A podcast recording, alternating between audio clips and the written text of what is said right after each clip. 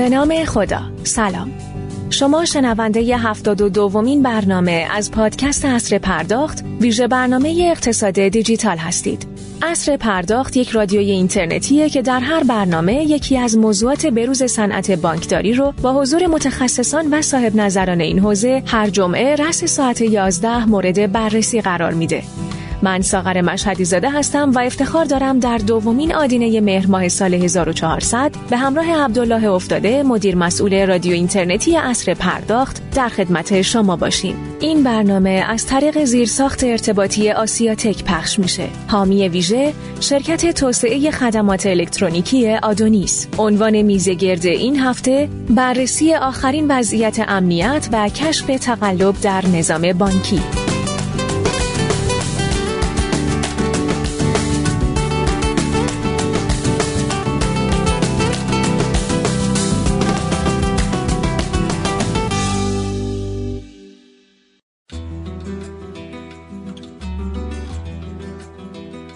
به همون نسبت که فناوری اطلاعات و توسعه اون توی نظام بانکداری و پرداخت فرصت ایجاد کرده احتمالاً به همون نسبت چالش و مسئله هم ایجاد کرده. با پیچیده تر شدن شیوه های تخلف و تقلب صنعت فناوری اطلاعات نیازمند طراحی سیستم هایی با دقت و عملکرد بالاتره. تخلف و تقلب توی بانکداری شامل انجام فعالیت های بانکی و پرداختی با کارت های بانکی سرقتی، جعل چک، فعالیت های نامتعارف با حسابهای بانکی اجاره‌ای، انجام های مشکوک به پولشویی و موارد متعدد دیگه ای هست که هر روز به انواع اونها نیز اضافه میشه. این تازه ابتدای این مسیر جذاب برای کلاهبردارا یا متخلفان حرفه‌ایه که با شناسایی نقاط ضعف بانک ها تو این حوزه با شیوه های مدرن تر قدم به این عرصه می‌ذارن. و اگه امروز سامانه های تشخیص تخلف و تقلب توی بانک ها مستقر نشن احتمالا در آینده نزدیک بانک ها از این ناحیه می‌تونن آسیب جدی به نظام اقتصادی کشور وارد کنن.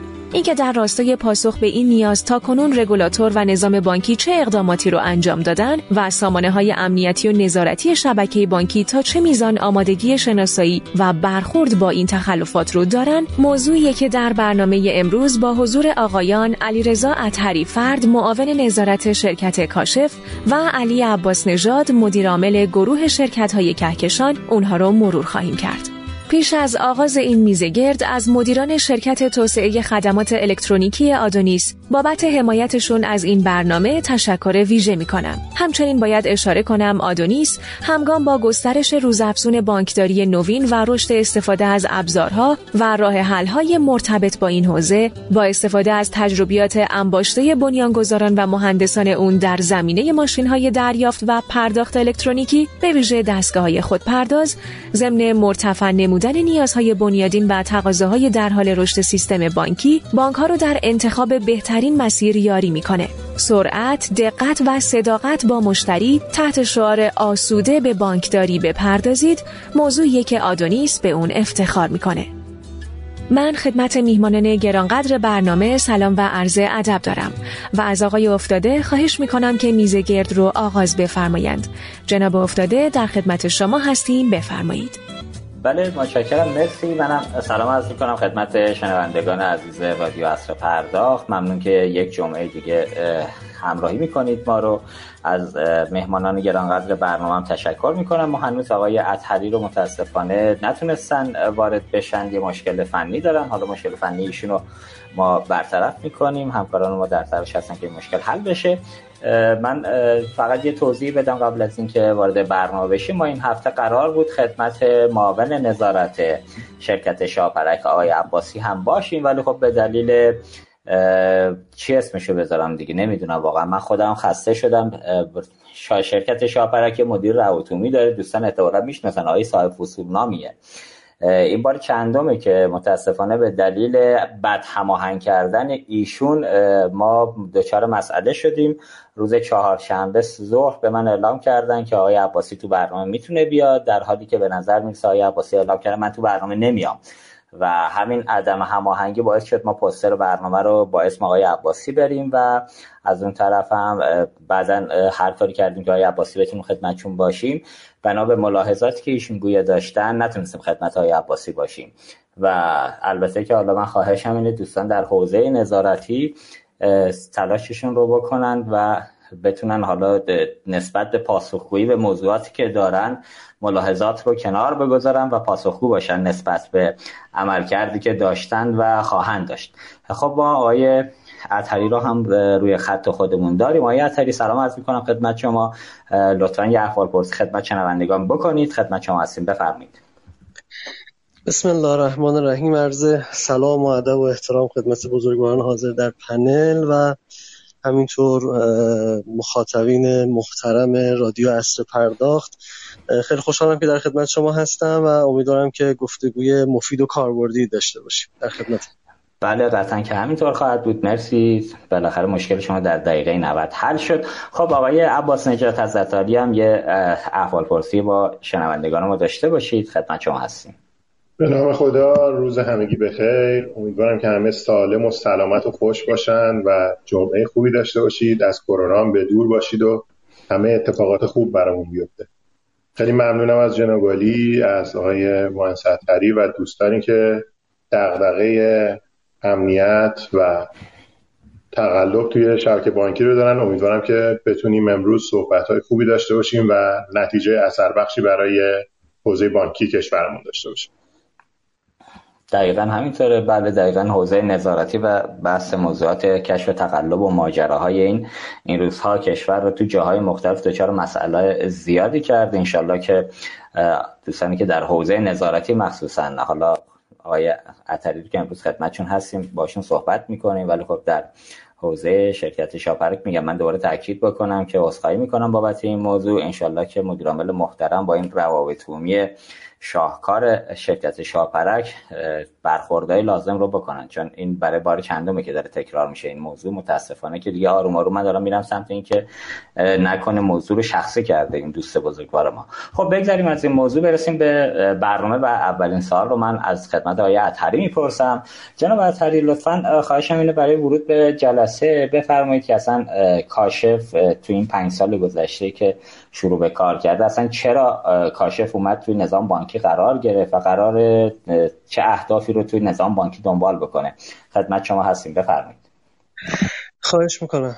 عرض کنم خدمت شما که به حال شرکت کاشف رسالت و معمولیتی که بر عهده داره به صورت خلاصه شامل در واقع پایش جهدهی و ارزشیابی امنیت فضای تولید و تبادل اطلاعات بانکی است خب مستحضرید که مقرراتی رو بانک مرکزی با عنوان مقررات ناظر مرکز کاشف تنظیم کرد و ابلاغ کرد و به حال معمولیت ها و وظایف شرکت کاشف هم در اون مستند تفسیر شده تعیین شده و ابلاغ شده. ما در شرکت کاشف عمده فعالیت هامون برنامه های عملیاتی و اجراییمون در چند سالی که از راه اندازی شرکت میگذره معطوف به سه هدف اصلی بوده. اولین هدفی که در شرکت دنبال می شده ارتقاء توانمندی نظام بانکی در پیشگیری از رخدادهای امنیتی بوده.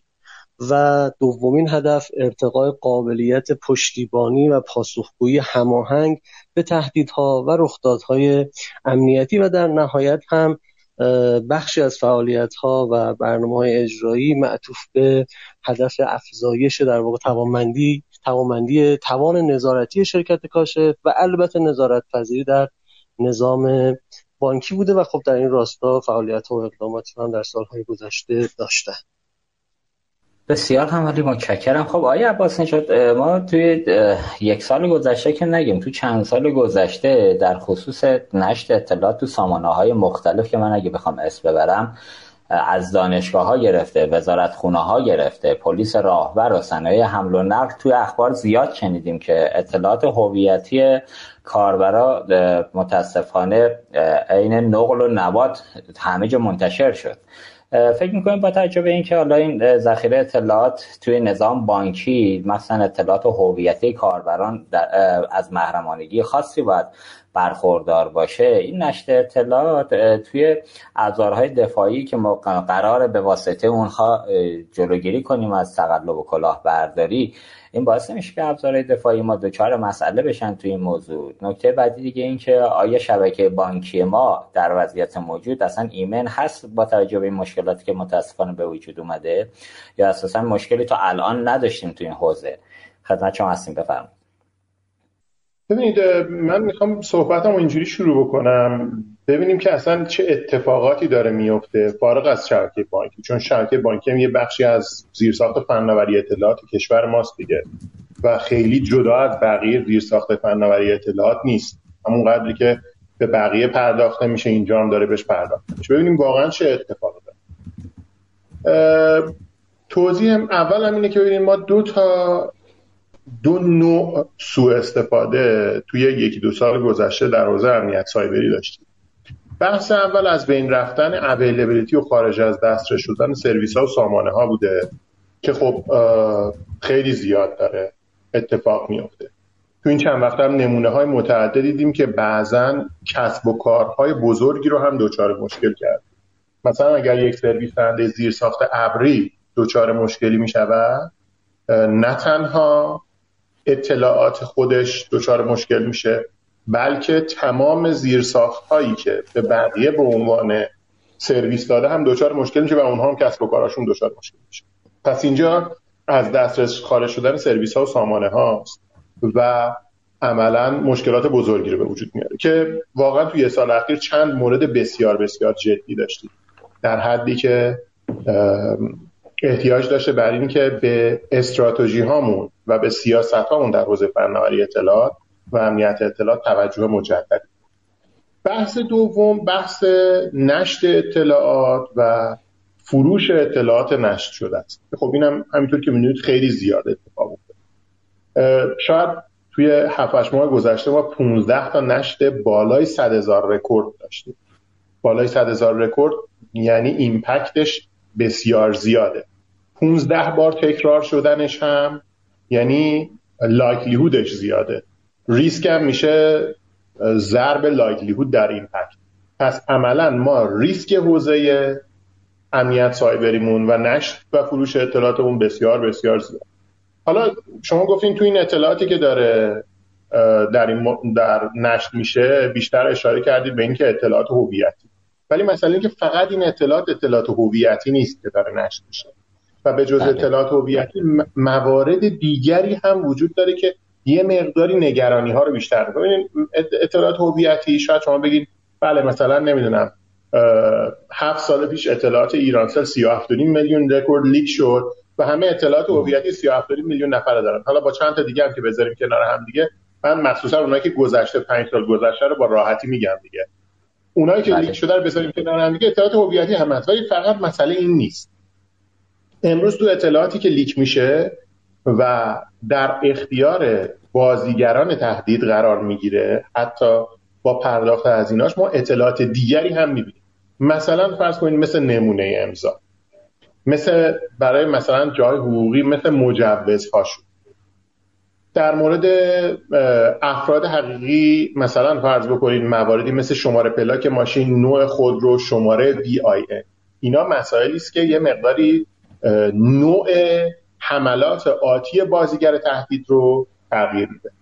یا نمونه های دیگه که باز توی سه چهار ماه اخیر اتفاق افتاده مثلا برند تلفن همراه نسخه اندروید شناسه آی های دستگاه موبایلی که داره استفاده میشه. ببینید در کنار هم یه قرار گرفتن اینا مسئله رو از یک نشت بسیار فراتر می‌کنه.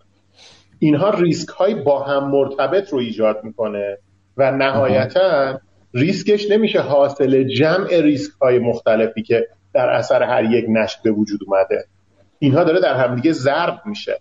و این نوع به وجود اومدن ریسکا در یه بازه زمانی یه سال در کشور ما به نظر من نشان از اون میده که ما به طور کلی به امنیت سایبری توجه کافی نکردیم و این علت رو به وجود ببینید آقای کنم میونه صحبتتون نمونه بانکی هم اگه بخوایم بگیم من یادم حالا تاریخ دقیق یادم نیست. چند ماه قبل هم این اتفاق مشابهش افتاد ولی قبلترش یادم یه بانک محترمی اسم نمی‌برن دیگه. حالا دوستان دستگاه ناظر نمی‌دونم برای من جذابه چرا توی این موضوعات هیچ کسی با این اتفاقاتی که میفته نه کسی استفا میده نه با کسی برخورد میشه نه حرکت دیگه اتفاق میفته یادم یه بانک اطلاعات مشتریانش اومد بیرون. اطلاعات اسمش. فامیلیش شماره حساب و میزان موجودی و حتی شعبه که توش حساب داره و میزان موجودیش چقدره که من برای اینکه صحت سنجی بکنم یادم اون موقع 4 5 تا تماسم با یه تعداد از این مشتریا گرفتم. گفتم آقا همچین چیزیه. بندگان خود اصلا گرخیدن. گفتم آقا شما کجا می‌دونی من تو حسابم چقدر پوله؟ و خب وقتی که اینا رو به قول شما آدرس و حالا این اسم مشتری کد ملی شما حسابش هست آدرسش هم یه جای دیگه در بیاد. میزان موجودی پولش هم که داره اینجا در میاد توی بانکی. بالاخره مباحث مشکلات گروگانگیری و هزار تا واقعه دیگه می‌تونه اتفاق بیفته. اینجاها دیگه واقعا نمی‌دونم چرا اغماز میشه. هیچ برخوردی جدی نمی‌دونم. پشت پرده میشه. اطلاع رسانی نمی‌کنن آقایون دستگاه نظارتی. ولی تا این حد دیگه واقعا نوبره. خدمت شما هستیم. بفرمایید. ببینید فرمایشتون درسته. البته اونی که شما میگید موجودی داره من موجودیه رو ندیده بودم. نمی‌دونم در مورد کدوم لیکش صحبت کنید یا شاید انقدر تعدادش زیاده از خاطرم رفته. ولی برای من موجودی رو یادم نیست. ببینید توی حوزه بانکی هم در کشور ما اینجوریه که خب اول انکار میشه. یعنی اگه نشری اتفاق افتاده اول اصلا انکار میشه که آقا این اصلا نشر ما نیست. این اطلاعات اطلاعات ما نه در, در حوزه بانکی در سایر حوزه ها متاسفانه در کشور ما اولین برخورد با مشکلات امنیت سایبری انکاره. انکار میشه که اصلا یه همچین چیزی اتفاق نیفتاده است و این data اصلا data ی ما نیست. از سایر leakage های قبلی یه چیزای سرهم شده و کنار هم دیگه قرار گرفته. داشتیم بعضا اینطوری هم بوده. ولی خیلی هاش اینطوری نیست. تحلیل میشه و نتایج این تحلیل نشون میده که این اطلاعات واقعا وجود دارد و از کنار هم دیگه قرار دادن مسائل قبلی اتفاق میفته تو حوزه بانکی هم بله اتفاق افتاده. شما شک نکنید که ما موارد متعدد در حوزه بانکی داشتیم که اطلاعات هم کاملا درست بوده. تو بررسی که ما انجام میدیم صحت سنجی اتفاق میفته قطعا دستگاه های ناظر در حوزه بانکی و سایر دستگاه ناظر هم همه صحت سنجی می‌کنن. توی این صحت سنجی ما به اون نتایج می‌رسیم و بررسی ها نشون میده که اطلاعات دقیق وجود داره و کاملا همین اتفاق هم افتاد اینکه چرا آگاهی رسانی نمیشه و توضیح در موردش داده نمیشه به نظر من یکی از مشکلاتی که وجود داره. باید حتما این اتفاق بیفته. اولا باید مشخص بشه در, در دنیای پیشرفته در حوزه امنیت سایبری هر اتفاقی که میفته و مسائل خیلی خاص امنیت ملی نداره بررسی کامل فنی در موردش میشه و حداقل در اختیار متولیان امن قرار می‌گیره که به جز بدونن چه اتفاقی افتاده. چرا؟ برای اینکه بتونن لسن لرن ازش داشته باشن.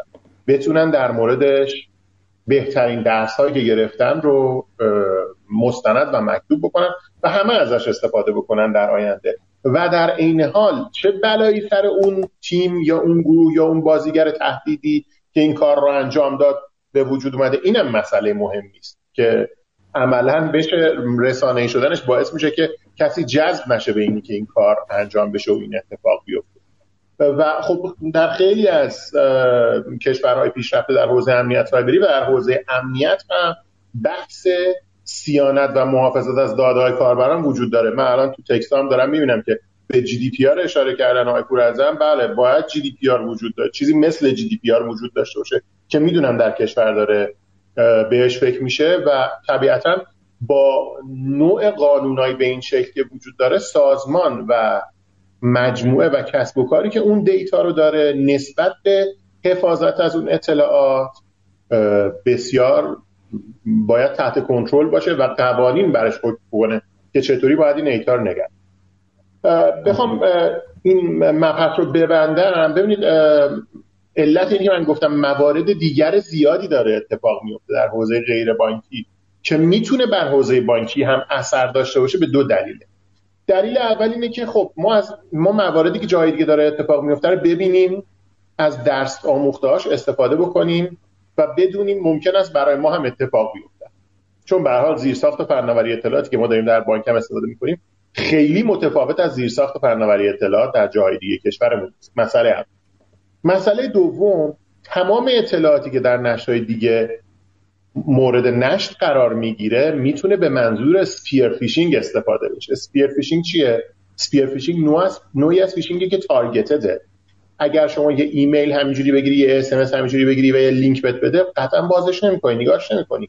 ولی اگر کاملا نسبت به شما سفارشی سازی شده باشه اسمتون رو نوشته باشه شماره پلاک ماشینتون رو نوشته باشه نسبت به موبایلتون یک نکته ای رو داشته باشه حتی اطلاعات دانشگاهی شما رو داشته باشه. مثلا فرض کنید یکی از نشتایی که اتفاق افتاده معدل دانشگاه واحدهای گذرانده شده همه اینا وجود داره.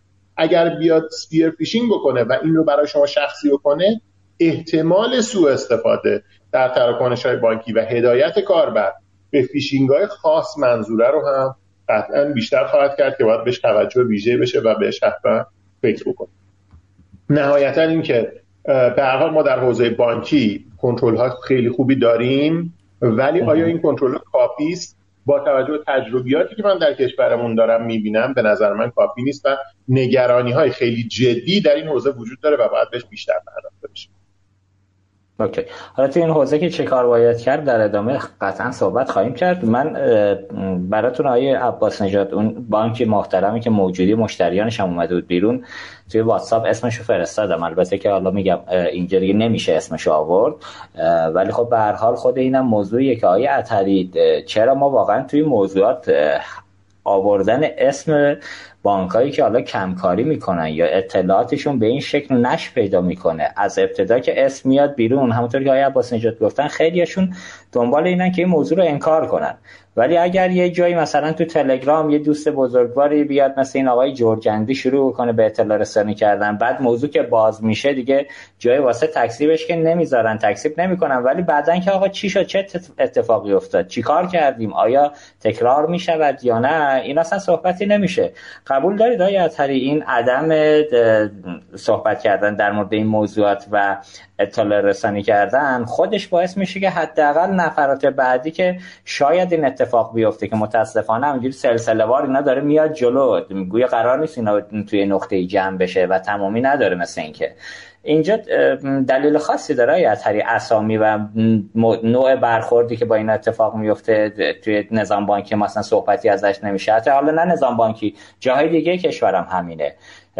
تو سازمانه دیگه هم همین اتفاق میفته. مثلا من یادم ثبت احوال اگه یادتون باشه اطلاعات هویتی همه رو متاسفانه به واسطه سیدی بود اگه اشتباه نگم که توسط یه نفر بین جابجایی از این سازمان به اون سازمان اطلاعات لو رفت. اصلا تاش نگفتن چی شد. البته که یادم با آقای ناظمی رئیس سازمان فناوری اطلاعات معاون وزیر ارتباطات صحبت می‌کردیم. ایشون حتی اعلام کرد که ما رفتیم از زاویه وزارت ارتباطات و سازمان فناوری شکایت ثبت کردیم تو قوه قضاییه. ولی که نتیجه چی شد؟ متاسفانه اطلاع رسانی نشد. نظر شما چیه تو این موضوع؟ های اثر سال اصلی رو بپرسم از شما.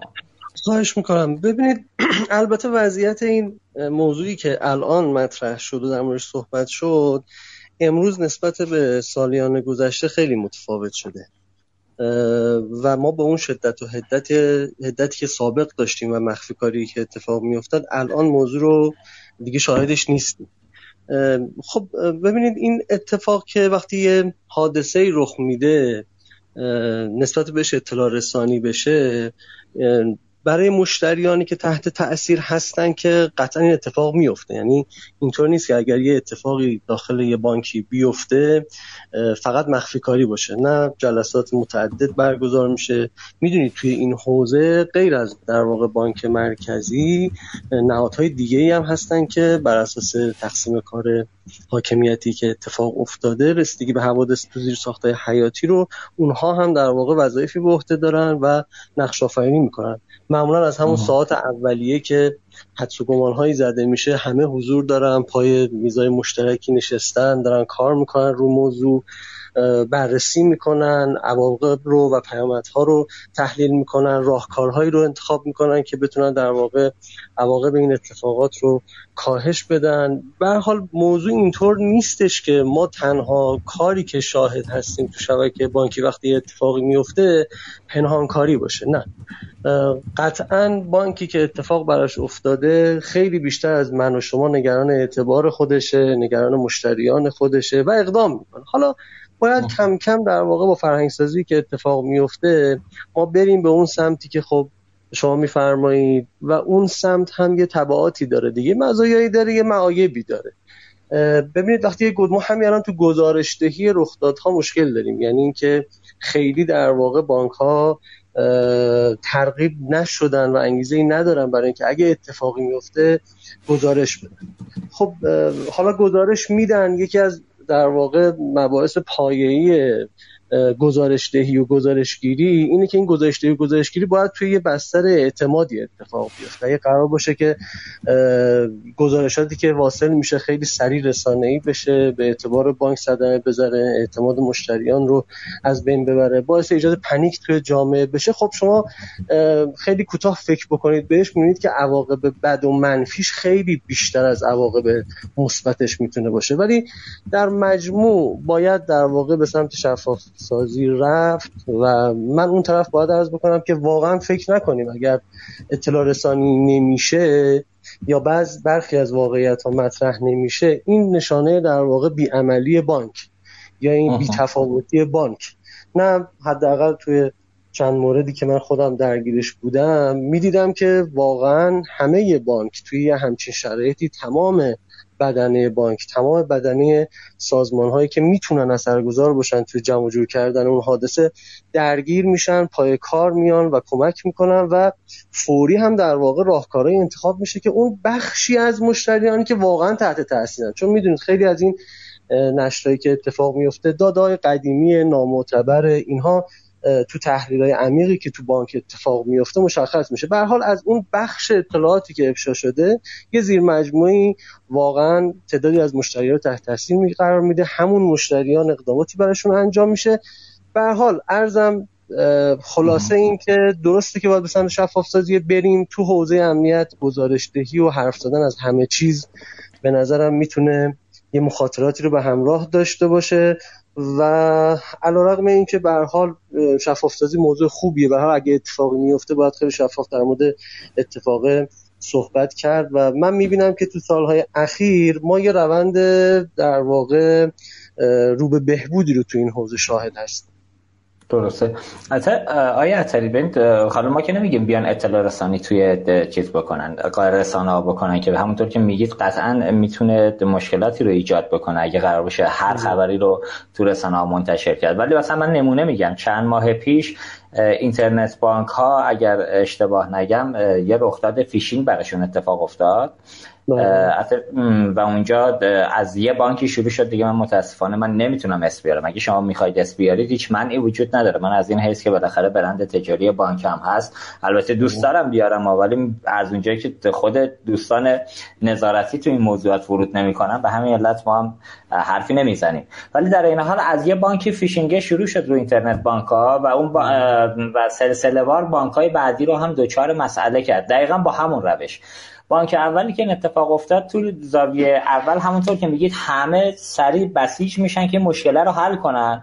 ولی نمیان. حالا به کاشف یا بانک های دیگه اعلام کن آقا ما یه اتفاق این فرمی افتاد برامون یه مسیر اینجوری اتفاقی داره میفته. یکی داره نفوذ می‌کنه. سریع شما هم بیاید خودتون رو adapt ه کنید. حتی تجربیات خودشون رو اینجوری که من صحبت کردم با دوستان در اختیار بانک بعدی قرار نمیدن که ما با چه روشی اینو تونستیم برطرفش کنیم.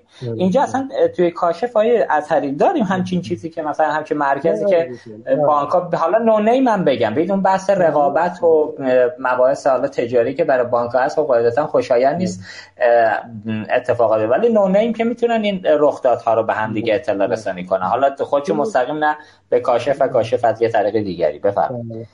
جای افتاده. واقعیت اینه که ما اگر بخوایم پاسخگویی موثری به تهدیدات و آسیب پذیری و رخدادها داشته باشیم راهی جز در واقع جلب مشارکت و به اشتراک گذاری اطلاعات و اینجور چیزا نده. یعنی قاعدتا یکی از استراتژی های ما باید همین اینفورمیشن شیرینگ باشه.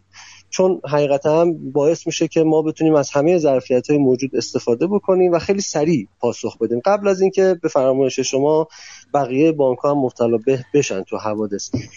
واقعیت اینه که توی مسیری هستیم که داره عرض می‌کنم این فضا و این ظرفیت داره ایجاد میشه و روز به روز داره بهتر میشه. مثلا در رابطه با فیشینگ ها واقعا اینطوری بود. یعنی بانک ها گزارش دادن. نه تنها بانک ها گزارش دادن به حال شرکت کاشف همکاری ها و تعاملاتی رو با در واقع سایر نهادهای امنیتی و به هر حال انتظامی و حقوقی داره. اونها هم در واقع وقتی همچین اتفاقی تو بانک ها میفته مشتریان به عنوان شاکی مراجعه می‌کنن بهشون گزارش میدن به شرکت کاشف و شرکت کاشف هم در قالب هشدارهایی که تهیه می‌کنه و موضوع رو تحلیل می‌کنه راهکارهایی رو براش در واقع تعیین می‌کنه این هشدارها رو در اختیار همه بانک ها قرار میده. بعضا هم در واقع جلساتی تشکیل میشه خیلی فوری با نمایندگانی که در حوزه امنیت شرکت کاشف شناسایی کرده. با اونها موضوع بررسی میشه. راهکار در میاد. راهکار در واقع در قالب هشدار در اختیار همه بانک ها قرار می‌گیره و بعضا هم در واقع هشدار دادن هم کفایت نمی‌کنه. یه جاهایی لازم مثلا در همین موضوع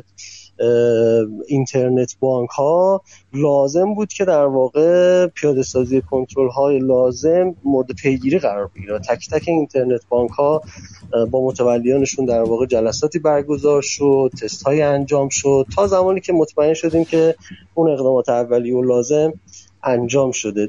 ببینید من با فرمایش شما کاملا موافقم. ما راهی هم جز این نداریم. داریم حرکت می‌کنیم به سمتش و الحمدلله حالا دوستان بانکی که حضور دارن می‌تونن در رابطه با انواع هشدارهایی که روزانه داره براشون ارسال میشه آسیب پذیری ها تهدیداتی که در واقع تحلیل میشن و اطلاعات این تحلیل به اشتراک گذاشته میشه بین بانک ها اینجا در واقع اظهار نظر بکنن. امیدواریم که این مسیری که داریم طی می‌کنیم هم سرعت توش در واقع افزایش پیدا بکنه هم با همکاری و تعاملی که بین شبکه بانکی و بازیگران شبکه بانکی وجود داره بتونیم کمک بکنیم زودتر به اون چشمانداز ایدئالی که شما میفرمایید برسیم.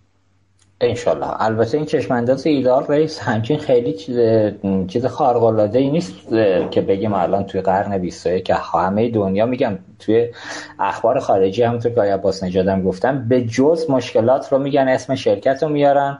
حالا چون برای ما مهم نیست قاعدتا که چه برخوردی با اون شرکت ها می‌شود یا نمی‌شود اون حالا جای سال دیگر است که احتمالا اونجا برخوردهایی هم میشه. ولی در این حال به نظرم این حق مردمه که بدونن اگر بانکی داره کم کاری می‌کنه یا نقطه ضعفی داره بالاخره منابع مالیشون رو تو اون بانک نذارن. این به عنوان یه حق برای همه به نظر می‌رسه که جایزه. خب آیا اطهری من برسیم به موضوع جذاب کشف تقلب و پولشویی. من خواهشم اینه که بفرمایید شرکت کاشف توی این دو حوزه کشف تقلب و پولشویی تو نظام بانکی چه نقشی رو به عهده گرفته؟ خدمت شما هستیم. خواهش می‌کنم. عرض خدمت شما که خب شما مستحضرید. عمده در واقع فعالیت های شرکت کاشف تو سالهای گذشته متمرکز بوده در حوزه امنیت اطلاعات. و اخیرا در واقع تقریبا از نیمه سال گذشته حسب معمولیت هایی که معاونت فناوری نوین بانک مرکزی و عهده کاشف گذاشت فعالیت ها و اقداماتی رو توی این حوزه به شرکت کاشف سپرد.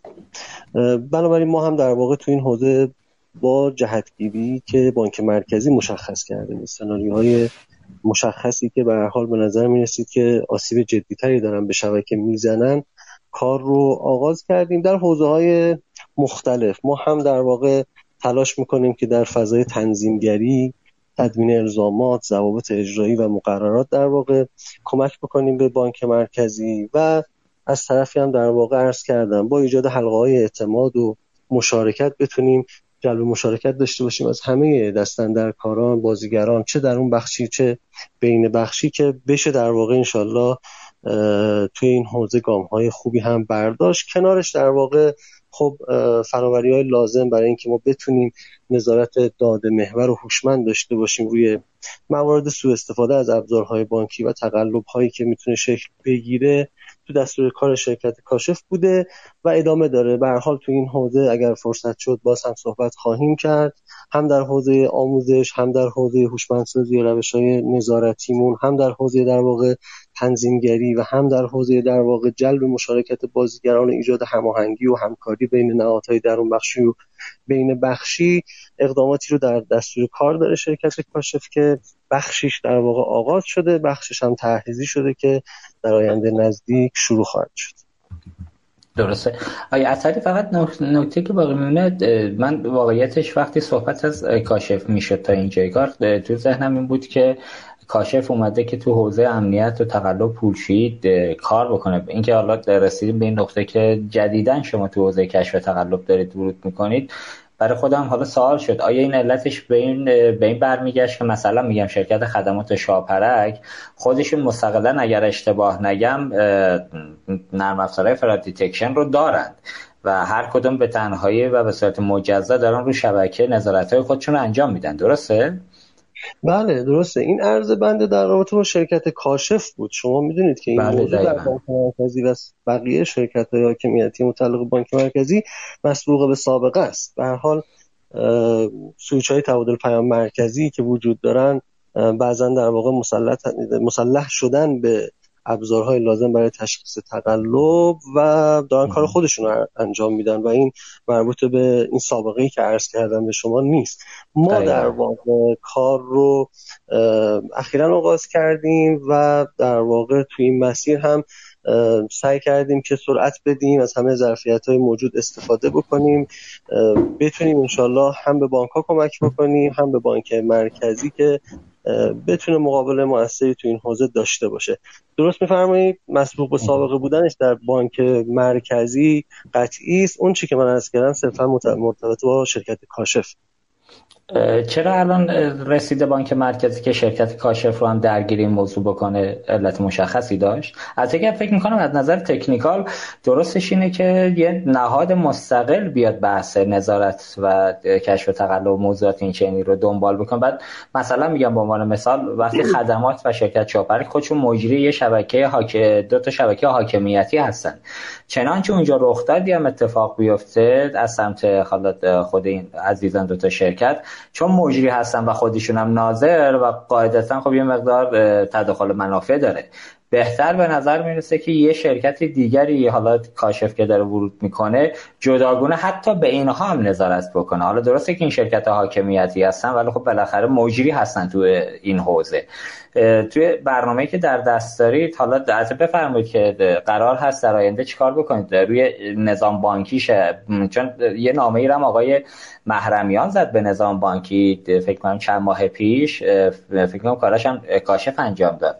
که بانک رو ملزم کردن نسبت به اینکه سامانه های کشف تقلب و fraud detection و امثال هم رو توی بانک های خودشون با یه سری استانداردها و پروتکلایی که پیشنهاد شده بود اینا رو هر چه زودتر پیاده سازی بکنن بانک ها بله. اونجا هم اگه بگی تو اون نامه آیا پیگیری کردید که بانک ها چه کردن چون از رگولاتور توقع فقط این نیستش که هشدار بده. قاعدتا بحث نظارت یکی از مهمترین ارکان رگولاتور سیاست گذاری بکنه. در کنار اون مهمتر از سیاست گذاری نظارتش هست.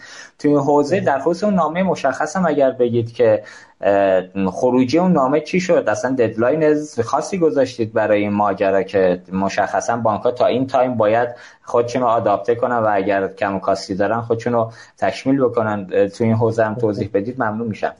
حتما. درست میفرمایید. ببینید ما که اکوسیستم بانکی و پرداختی که داریم به هر حال همه بازیگرها هر کدومشون به نوبه خودشون باید نقش آفرینی خودشون رو داشته باشن. برخی از حوزه هم هست که به نظر بانک مرکزی اومده که کاشف می‌تونه توش نقش آفرینی بهتری داشته باشه. از جمله تنظیم مقررات نظارت بر حسن اجرای مقررات آموزش ها ارز کنم خدمتتون که کمک به تدوین سیاست ها و اهداف کلان اینها مواردی هستن. ایجاد هماهنگی ها و همکاری ها ایجاد حلقه های مشارکت و اعتماد اینها مواردی بودن که به نظر می رسید که یک شرکت دیگری مثل کاشف می‌تونه توش مفید باشه و بهتر عمل بکنه. خب این برنامه شروع شده. یعنی در واقع حالا با کمی در واقع فاصله چون می‌دونید بالاخره شرکت خدمات شرکت محترم شاپرک در واقع شرکت هایی هستن که از قدیم در این حوزه فعالیت هایی داشتن.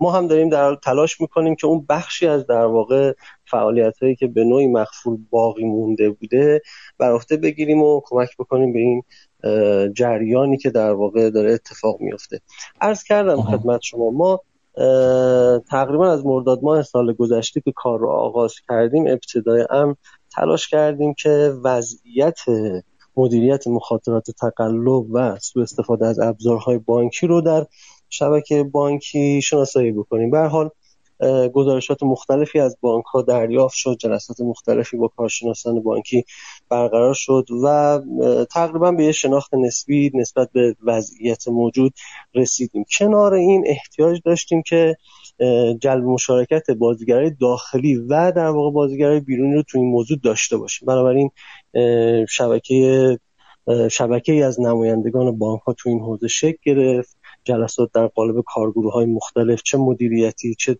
کارشناسی برگزار شده و در حال برگزاری ما تو این جلسات بیشتر دنبال این هستیم که بتونیم تجارب و عرض کنم خدمتتون که داده ها رو بین در واقع بانک ها به اشتراک بگذاریم و اگر واقعا ظرفیتی وجود داره تو این حوزه توی یه بانک خاص دو تا بانک خاص بتونیم اون ظرفیت ها رو ازش استفاده بکنیم. تجارب و داده ها به اشتراک گذاریش به نظر ما خیلی می‌تونه مفید باشه. اینا اقداماتیه که شروع شده و داره انجام میشه. بین در واقع نهادی هم موضوعی بوده که خب خیلی مورد توجه شرکت کاشف بوده. ببینید خیلی از در واقع اتفاقاتی که میفته پاسخگویی اثر بخش بهش احتیاج به هماهنگی با نهادهای برون بخشی داره. حوزه قضایی حوزه انتظامی برخی از حوزه های امنیتی باید در واقع ارتباطات لازم با اینها شکل می گرفته فرایندهای کاری بین ما و اونها در واقع تنظیم می شده تصویب می شده که خب بخشیش تا الان اتفاق افتاده بخشش هم در واقع در دست پیگیری است همچنان ما دنبال این هستیم که مثل اتفاقی که برای در واقع تو حوزه امنیت سایبری افتاد. در این حوزه هم نقش پنجره واحد رو تو شبکه بانکی انشالله بتونیم اجرا بکنیم. تسهیل کنیم ارتباط بین بازیگران رو تسهیل کنیم. هم اجرای در واقع مقررات داخل بانک ها و هم در واقع تسهیل بکنیم اون فرایند تنظیمگری بانک مرکزی رو. کنارش همونطور که شما هم فرمودید دنبال این هستیم که با ایجاد زیر ساختهای لازم اون موضوع نظارت داده محور و هوشمندی که همیشه مد نظر بانک مرکزی بوده توی این مدت در واقع یک سال اخیر رو انشالله بتونیم محقق بکنیم. گام های برداشتیم. به خصوص در خصوص سناریوهای سوء استفاده ای که اخیرا خب به شدت تحت تاثیر قرار داده شبکه رو خب کارهای زیادی انجام شد. جلسات متعددی برگزار شد. ساعتها کار کارشناسی روی این حوزه با کمک بقیه بازیگران همه PSP ها همه در واقع بانک ها برگزاری این جلسات استفاده از تجاربی که توی بدنه در واقع شبکه بانکی و پرداخت ایجاد شد. در نهایت تحلیل سناریوها تعیین راهکارها کمک به PSP ها و بانک ها برای اجرای این راهکارها از جمله کارهایی بوده که اتفاق افتاده. درسته. آیا اثری از این بخش مقدار طولانی شد؟ ولی برای که کامل ببندیمش من آخر نکته رو می‌پرسم. شما خلاصه توضیح بدید ممنون میشم. ببینید الان شاپرک و شتاب خودشون نرم افزارهای کشف تقلب و امثال رو دارن. توی شبکه بانکی هم که بانک مرکزی ابلاغ کرده بانک ها خودشون اقدامات لازم انجام بدن دست و برن به سمت اینکه حالا مباحث پولشویی و کشف تقلب رو مشخصا نظارت بکنن.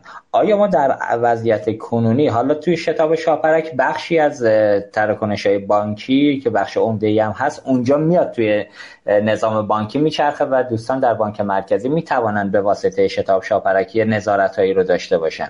ولی توی تراکنش های درون بانکی آیا الان دسترسی وجود داره از سمت بانک ها که حالا کاشف یا جای دیگری در بانک مرکزی نظارت در اون بانکی هم داشته باشن؟ چون بالاخره مثلا میگم یه بانکی یا یک کارمند بانکی اگر قرار باشه تو یه پول کثیفی رو از بیرون بیارن و اصلا همون پولشویی رو انجام بدن با انجام گردش پول توی همون بانک مشخص از یه حساب به چند حساب دیگر می‌تونه این پول تمیز بشه بیاد بیرون. اینجا اگه نظارت رگولاتور نباشه به نظر می‌رسه که کار یه مقدار سخت میشه. الان ما داریم دسترسی در اون بانکی رو توی نظام بانکی که رگولاتور دسترسی داشته باشه و چک بکنه یا نه یا فقط همون تعداد ترگانش که میاد توی شتاب شاپرک مورد رصد قرار می‌گیره. ببینید الان حداقل در مورد وضعیت فعلی اگر بخوایم صحبت بکنیم اون دسترسی که وجود داره عمدتا روی تبادلات بین بانکی است که البته شما می‌دونید این تبادلات تبادلات کوچکی هم نیستن و جرایم سازمان یافته سوء استفاده های سازمان یافته بیشتر از اینکه معطوف به یک بانک خاص باشه معطوف به کل شبکه است. چون اون کسب و کار غیر مشروع هیچ وقت خودش رو محدود به مشتریای یه بانک دو تا بانک نمی‌کنه. ما به هر حال فعلا در واقع مبنامون در واقع تبادلات بین بانکی است.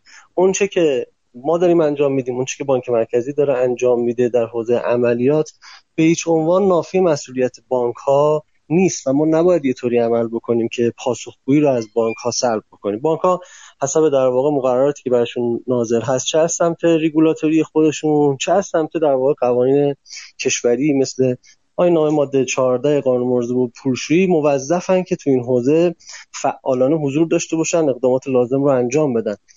ما الان در واقع بیشتر در واقع نظارتمون در رابطه با داده های درون بانکی و تبادلات درون بانکی عمدتا در قالب ممیزی میدانیه.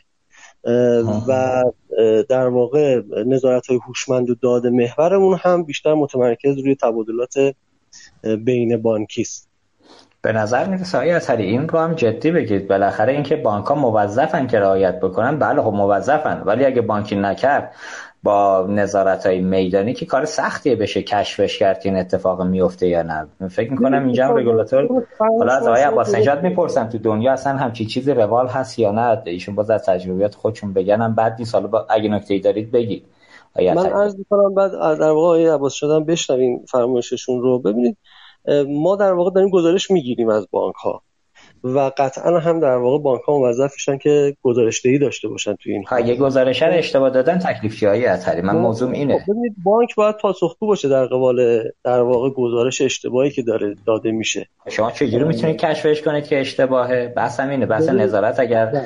باشه یه مقدار این کار بله. حالا بگید توضیح دارید بگید بله, بله. ببینید تو سالهای گذشته به هر حال این که در واقع بانک مرکزی بتونه داده هایی از درون بانک هم داشته باشه بحثی بوده که دنبال شده و الان هم وضعیت نسبت به سالهای گذشته خیلی بهتره یعنی ما خیلی از داده هایی که سابقا در واقع فقط داخل بانک ها وجود داشت رو الان بانک مرکزی هم بهش دسترسی داره و می‌تونه در واقع روش نظارت داشته باشه و تو نظارت های داده محور خودش ازش استفاده بکنه. این کاریه که در واقع مدت ها پیش شروع شده داره انجام میشه و ادامه هم خواهد داشت. ولی به هر حال شما می‌دونید دیگه به هر حال توی این حوزه قواعد تشویقی و تنبیهی موجود اجازه نمیده نباید اجازه بده که در واقع موضوعی مخفی باقی بمونه. ممیزی های میدانی هم می‌تونه توی در واقع شناسایی این موارد و تخلفاتی که احتمالا مخفیه کمک بکنه.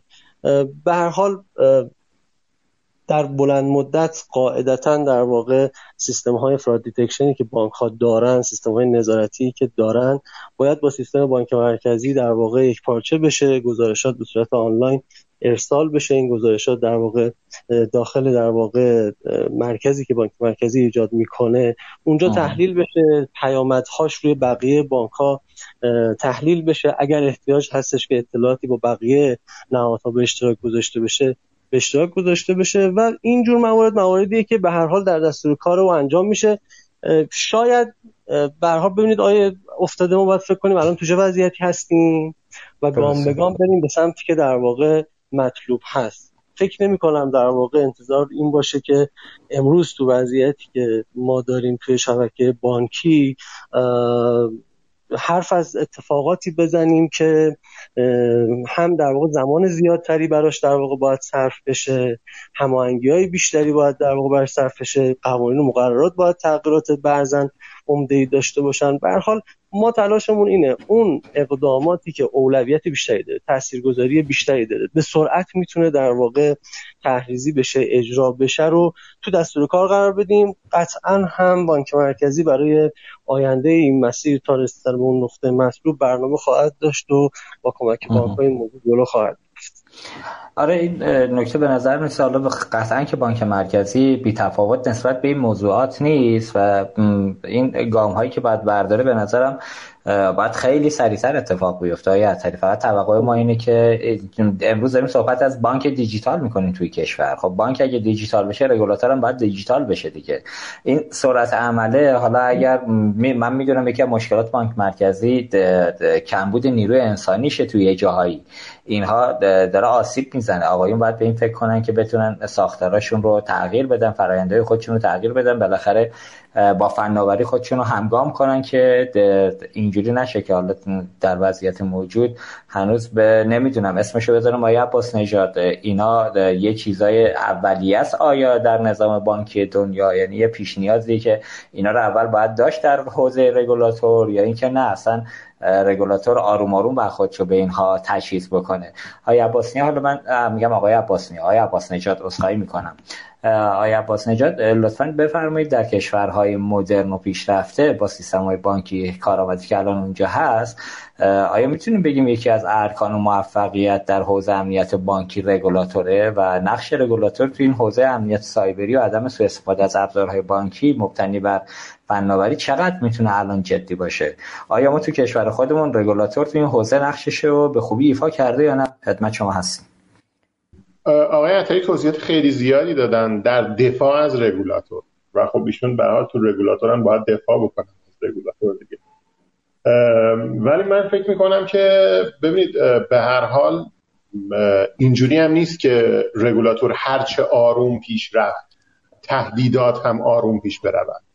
مسئله اینه که رگولاتور باید با سرعت تهدیداتی که اتفاق داره میفته سرعت خودش رو تنظیم بکنه. امروز تو دنیای امنیت سایبری نوع تهدیدات و سرعت تهدیدات جدید انقدر زیاد شده که رگولاتور هم باید با همین سرعت کار خودش جلو ببره و خودش رو تغییر بده. و ما در دنیایی هستیم که به طور کلی این شکلی داره کار می‌کنه و مجبورن همه رگولاتورها مدلشون رو تغییر بدن پیوت بکنن و بر اساس نوع تهدیداتی که داره اتفاق میفته برنج دو تا بحث حالا بحث امنیت سایبری و بحث تقلب و موارد مشابه کنار همدیگه اینجا قرار گرفته. به هر حال به همدیگه هم بسیار مرتبط. من یه مثال بزنم. در مورد مدلی که رگولاتورهای دیگه دنیا نگاه می‌کنن. مالزی یه کشوری که از نظر بانکداری یه مقداری به حال به ما نزدیک است. ما می‌تونیم نگاه بکنیم ببینیم چیکار داره می‌کنه و چه اتفاقاتی داره میفته و ببینیم که اونا risk management تو حوزه تکنولوژی رو اگه همه اینا رو زیر مجموعه ریسک بدونیم risk management تو حوزه تکنولوژی رو چطوری بهش نگاه می‌کنه ما چطوری بهش نگاه می‌کنیم. و مسئله بعدی اینه که رگولاتور چطوری آدیت می‌کنه؟ همه انتیتی هایی که در حوزه تکنولوژی در حوزه بانکی دارن کار می‌کنن. من فکر کنم ما در این مورد بسیار بسیار کند عمل می‌کنیم و بسیار با آرامش عمل می‌کنیم و صرفا منتظریم یه اتفاقی بیفته بعد کشفش بکنیم. ببینید نگاه detective و نگاه کشف کردن مشکلات مختلفی که وجود داره امروز خیلی جواب نمیده چون ممکنه دامنه ایجاد مشکل و impact ش انقدر زیاد باشه که صدمه های بزرگی به سیستم بانکی بزنه. پس باید یه بخش عمده ای از نگاهمون رو بیاریم preventive بکنیم. یعنی اصلا اساسا نذاریم اون مشکل به وجود بیاد. چندین ساله که توی بانک مرکزی مالزی document ی وجود داره به اسم Risk Management in Technology یا RMIT که در حقیقت داره میگه که من بانک های مختلفی که وجود داره این کارا رو ازشون می‌خوام و اینطوری audit شون می‌کنم در آینده. و بعدم میگه من نتایج audit م رو اونجایی که لازمه share می‌کنم که نهادهای ناظر دیگه هم ببینن که چه اتفاقی داره تو کشورهای دیگه من الان مالزی رو مثال زدم به خاطر اینکه بانکداری اسلامی داره و میگه مقداری نزدیک ما. تو کشورهای دیگه پیشرفته در حوزه بانکی حتی کشور همسایه خودمون هم همین اتفاق داره میفته یعنی رگولاتور یک مدلی دارد برای اینکه آدیت بکنه ببینه این کاری که گفته خوب داره انجام میشه. حالا آیا اینی که اون کاری که داره بانک مرکزی انجام میده کافیه یا نه؟ شاید من خیلی آگاه نباشم در مورد کل کارهایی که بانک مرکزی داره انجام میده یا رگولاتور به طور کلی داره انجام میده. ولی دو تا کار اخیر انجام داده بانک مرکزی که من همین دوتا رو براتون توضیح بدم و بگم چه ارتباطی با هم دیگه و چه مسائل یکی یه نامه بوده که آقای محرمیان زده که احتمالا کاشف هم همراهش بوده برای اینکه این اتفاق میفته که در مورد مدیریت مخاطرات تقلب و سوء استفاده از ابزارهای بانکی. که یه سری توضیح داده که ما متصوریم این کارا انجام بشه. یکی از اون کارهایی هم که قرار بوده انجام بشه اینه که یه سامانه تولید بشه در یه سامانه مستقر بشه در کلیه بانک ها که بتونه الگوهای رفتاری نامتعارف رو detect بکنه. حتی مسائل امنیت شبکه‌ای یا امنیت امنیتی مثل موقعیت مکانی و آی پی و مشتری غیر متعارف و نمی‌دونم آلودگی به بد افزار و موارد مشابه رو هم بتونه detect بکنه. و این سامانه ها در یه نقطه متمرکزی هم با همدیگه صحبت بکنن که احتمالا جاش اونجایی است که در کاشفه یا به هر حال یه جایی در بانک مرکزی است که اینا به همدیگه وصل بشن و information sharing شون اتفاق و در همون نامه هم به بانک ها حد اکثر تا تاریخ سی ده فرصت داده که برنامه اجرایی و طراحی برنامه اجرایی طراحی پیاده سازیشون اعلام بکنه خب به حال از اون موقع تا الان فکر می‌کنم که یه زوده مثلا 8 9 ماه گذشته و حتما باید یه اتفاقی افتاده باشه دیگه بعد از 8 9 ماه. چه تغییری اتفاق افتاد؟ چه چه بهبودی حاصل شد؟ این مسئله مهم است و به نظر من باید بیشتر آدیت بشه بیشتر ازشون خواسته بشه. این یه مستند بوده از بانک مرکزی. مستند آیا عباس نژاد سی ده سال 1399 دیگه درسته؟ بله بله سی ده 1399 این نامه ارسال شده برای بانک ها برای مدیر عامل بانک ها که گفته آقا بعد این کارا رو انجام بدید. جزئیات هم داره ها یعنی معلومه دقیقا چی می‌خواد. اینجوری نیستش که گفته تا سی ده این کارا رو انجام بدید نه اینکه بله. اون تاریخ ارسال شده. گفته تا این تاریخ کاراتون بله همینطوره. من اگه اونجوری گفتم کاملا تصحیح می‌کنم که سی... گفته تا سی ده اینا رو بدید. نامه یادم نیست که کی زده. ولی برای تو اون تاریخ فرصت داده برای اینکه این کارا رو انجام بدید. حداقل برنامه‌تون رو بدید. نسبت به اینکه براش برنامه دادن برای باید یه خروجیای وجود داشته باشه ازش دیگه. یعنی باید اوضاع احوال یه مقداری در این حوزه بهتر شد. بهتر شده. ولی آیا این پیشرفت ما پیشرفت کافی است یا باید سرعتمون رو بیشتر بکنیم؟ ببینید ترند اتفاقاتی که داره میفته انواع حملاتی که داره اتفاق میفته انواع سوء استفاده که داره اتفاق میفته خیلی سریعه و بعضا پیشرفته است. یعنی از اونچه که ما فکر می‌کردیم پیشرفته تر شده. حالا جلوتر در مورد رمز دوم و اینو براتون توضیح میدم چه اتفاقاتی داره. دومین نامه ای که اتفاق افتاده در این در این خصوص دومین کاری که انجام شده که به نظر من حرکت مثبتی است نامه است که در حقیقت نظار... اداره نظارتی بانک مرکزی و اداره ارزیابی سلامت نظام بانکی ارسال کرده با عنوان حداقل الزامات ناظر بر ریسک فناوری اطلاعات در مؤسسات اعتبار خب این خیلی کار خوبی است فکر می‌کنم چند روز پیش ارسال شده. این مستند مرداد 1400 روز شده و میاد میگه که چه الزاماتی در حوزه فناوری اطلاعات در حوزه ریسک بر مؤسسات مالی اعتباری وجود دارد. این مستند به حال جمع شده خیلی از مستندهای قبلی بانک مرکزی است و به نظر منم جا، جاهای خیلی خوبی داره. چند تا نکته رو توش اشاره بکنم که در دنیا هم اتفاق افتاده. یکی از برنامه های ویژه‌ای که توی این مستند الزام کرده بانک ها تشکیل کمیته عالی فناوری اطلاعاته. که حتما هم ریاستش با یه عضو غیر اجرایی هیئت مدیره بانک باشه. اتفاق خوبی است. تا الان الزامی براشون وجود نداشته که یه همچین کمیته داشته باشن. و این کمیته کمیته است که نظارت می‌کنه بر معاونت فناوری اطلاعات بانک و تمام کارهایی که داره اونجا انجام میشه. و به هر حال قرار است پاسخگو باشه. اتفاق خوبیه. به نظر من می‌تونه سرعت کارها رو بیشتر بکنه. سرعت پیاده سازی راه حل های کشف تقلب هوشمندی کشف تقلب هوشمندی امنیت و موارد مشابه رو می‌تونه بیشتر. توی این مستند یه اشاره دیگه شده به الزام به تشکیل تیم پاسخ به رخداد اینجا هم یه الزام به وجود آورده. پس بانک باید یه تیم پاسخ به رخداد داشته باشه. چون آقای اطهری میگن اتفاق در بانک میفته همه هم میان پای کار همه هم تلاششون می‌کنن. ولی آیا یک فرایند مدون از پیش تعریف شده و مشخصی وجود دارد که چه کاری باید انجام بدن؟ یا فقط همه رو صدا می‌کنیم برای اینکه کار رو انجام بدن؟ و به کی قرار پاسخ بدیم و قرار به سرعت با کی شیر بکنیم دیتامون رو؟ کدوم یکی از دیتامون رو می‌خوایم شیر بکنیم کدومش رو نمی‌خوایم شیر بکنیم. باز توی مستند در مورد تیم پاسخ رخ داد صحبت کرد. و همچنین الزام به وجود طرح کنترل و مدیریت رخدادها و حوادث غیر مترقبه سایبری است که خیلی بازم اتفاق خوبی است. یعنی دنبال طرح میگرده صرفا دنبال این نیست که این تیم تشکیل شده باشه. این تیم باید طرح داشته باشه فرایند داشته باشه نیروی انسانی داشته باشه روش اجرایی داشته باشه و موارد و اون چیزی که از نظر من مستند رو جذابتر می‌کنه اینه که از ماده 28 تا ماده, ماده 66 مستند که حدود 40 تا ماده با جزئیاتش هست به حوزه امنیت سایبری معطوف شده. یعنی تقریبا یک سوم مستند در حوزه ریسک های فناوری اطلاعات ریسک های امنیت سایبری است. مسئله مهمیه و نشون میده که چقدر جدی است. مستندات خیلی مستندات خوبیه و به نظر من در حال حاضر می‌تونه بخشی از مشکلاتمون حل بکنه. ولی نکته چیه؟ نکته اینه که آیا بانک به این مستند و انجام این کارا پاسخگوست کسی میاد آدیتش بکنه کسی میاد ممیزیش بکنه و نسبت به این ممیزی رتبه بندیش بکنه و بگه چه اتفاقی داره میفته؟ آیا حسابرسی در این مورد با براش اتفاق میفته؟ ببینید تا موقعی که این فشارها وجود نداشته باشه به نظر من صرفا دادن این مستندات نگاهش نگاه راهنماست. و صرفا راهنما بودن کافی نیست برای که ما به مشکلات بانکیمون رو حل بکنه.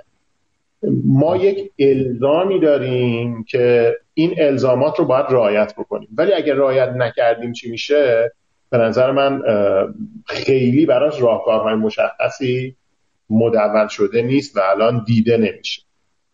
در این حال که حرکت بانک مرکزی و حرکت رگولاتور به این که این مستندات رو تدوین می‌کنه و ارسال می‌کنه برای بانک و تارگتش هم هیئت مدیر و مدیر عامل بانک خیلی خوبه. ولی عدم وجود راهکارهای نظارتی بر حسن اجرا و حسن انجامش مشکلی است که باید حتما پاسخ داده بشه. متشکرم. متشکرم. آیه عباس نجات ممنون. خب آیه اثری عزیز حالا شما اگر نظر در مورد صحبت های عباس نجات دارید بفرمایید و در ادامه بگید تو این مستند ریسک فناوری اطلاعات مؤسسات اعتباری که اگر اشتباه نگم توسط گروه نظارت بر ریسک فناوری اطلاعات بانک مرکزی به بانک ابلاغ شده. کاشف تو این دخل و تصرفی داشته. اصلا شما توش حضور داشتید برای آماده کردن این مستند یا نه؟ اون نهاد خودش یا مدیر کل خود کارگروه خودشون مستقلا عمل کردن. خواهش من یه توضیح رو عرض بکنم. در رابطه با فرمایشاتی که روی بخشنامه ایجاد قابلیت مدیریت تقلب مطرح شد. ببینید این بخشنامه داره یه چارچوب کلی رو مشخص می‌کنه و یک در واقع شروع به کاری. تاریخی که در واقع توی اون بخشنامه مشخص شده تاریخ اعلام در واقع برنامه اجرایی بانک هست برای اینکه انشالله اون قابلیت ایجاد بشه. خب این برنامه ها توسط بانک ها تنظیم شده و برخیش در واقع در اختیار شرکت کاشف هم قرار گرفته و ما در واقع این برنامه ها رو داریم رصد می‌کنیم به نحوی که پیشرفته انشالله وجود داشته باشه. جلسات متعدد و مستمر با بانک ها در واقع در حال برگزاری است که برنامه هایی که تنظیم شده در داخل بانک ها برای اینکه مقابلیت ایجاد بشه به نحو مناسب انشالله و هماهنگ با بقیه بانک ها انشالله پیش بره. این کاری است که روی اون در واقع بخشنامه در حال انجامه.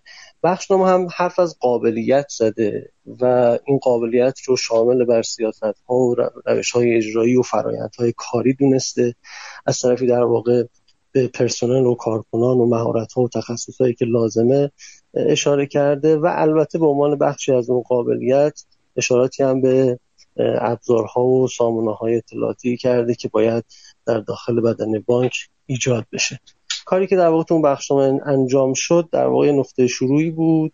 که ما بتونیم در واقع این موضوع رو برنامه ریزی شده داخل بانک ها در واقع داشته باشیم بتونیم یه نظارتی هم روی برنامه ها در آینده داشته باشیم. این اتفاقی که اونجا افتاده. در حوزه در واقع نظارت و در واقع استفاده از خروجی های نظارت برای رتبه بندی خب ببینید ما تو همین مدت زمان کوتاهی که کاشف روی این موضوع شروع کرده کار کردن این موضوع رو داریم. یعنی در رابطه با برخی از سناریوهای سوء استفاده از ابزارهای بانکی با همین در واقع زیر ساختای هوشمندی که ایجاد شده برای رصد اطلاعات در واقع کشف میشه استخراج میشه و میاد در واقع بر مبنای این بانک ها رتبه بندی میشن. این رتبه بندی ها توی جلساتی که برگزار میشه با معاونین فناوری اطلاعات بانک ها و مدیران عامل به اشتراک گذاشته میشه و اتفاقا این رتبه بندی خیلی خیلی تاثیر داشته تو تحرکاتی که تو بانک ها داره اتفاق میافته. ببینید همین جلسه ای که ما گذاشتیم جلسات متعددی که با بانک ها برگزار میشه شما حتما از بدنه بانک ها اطلاع دارید. به حال تحرکات اخیری که در داخل شبکه بانکی و شبکه پرداخت اتفاق داره میفته اینها در واقع نتیجه نظارت بانک مرکزی استفاده از داده های نظارتی برای رتبه بندی و اقدامات تشویقی و تنبیهی بوده که بانک مرکزی تو این مدت داشته. این که در واقع این موارد کمه یا باید بیشتر بشه یا باید سرعتش بیشتر بشه شکی درش نیست. ما ارزمون این نیستش که این اتفاقاتی که داره میفته تو بهترین نقطه خودشه تو, تو ایدئال ترین نقطه خودشه. قطعا باید سرعت بیشتر بشه. قطعا تو این سرعت دهی احتیاج به همکاری بیشتر احتیاج به همفکری بیشتر به حال ما حداقل در شرکت کاشف بسیار استقبال می‌کنیم که بشنویم طرحها رو ایده ها رو استفاده بکنیم. اگر ظرفیتی وجود داره تو شبکه بین متخصصین هم چه در داخل شبکه بانکی چه حتی در خارج شبکه بانکی بتونیم این ظرفیت ها رو شناسایی کنیم ساماندهی کنیم و به کار بگیریم برای اون در واقع چشم انداز مطلوبی که مد نظر هست. در خدمت شما هست بسیار عالی متشکرم. ممنون توضیحات که دادید. خب آیه اثریت برسیم به موضوع جذابتر رمز دوم پویا که اون ابتدا به ساکن که شروع به کار کرد یه مقدار همه نگران کاربری و سخت شدن کار سمت مردم بودن. خب وقتی تو مملکت ما رو خدا رو شکر مردم به حوزه فناوری خیلی ناشنا نیستند. حالا درسته که همچنان برخی مشکلاتی رو دارند ولی بالاخره تا یه حدودی الان خودشون رو آداپته کردن. تصور البته اون موقع هم آقایمی که طرح دنبال کردن یا دوستان بانک مرکزی که اصرار برای اجرای این طرح داشتن من ندیدم جایی بگن که 100 درصد با اومدن رمز دوم پویا مشکلات فیشینگ و ماجراهایی دیگه کلاهبرداری تو این حوزه به صفر خواهد رسید.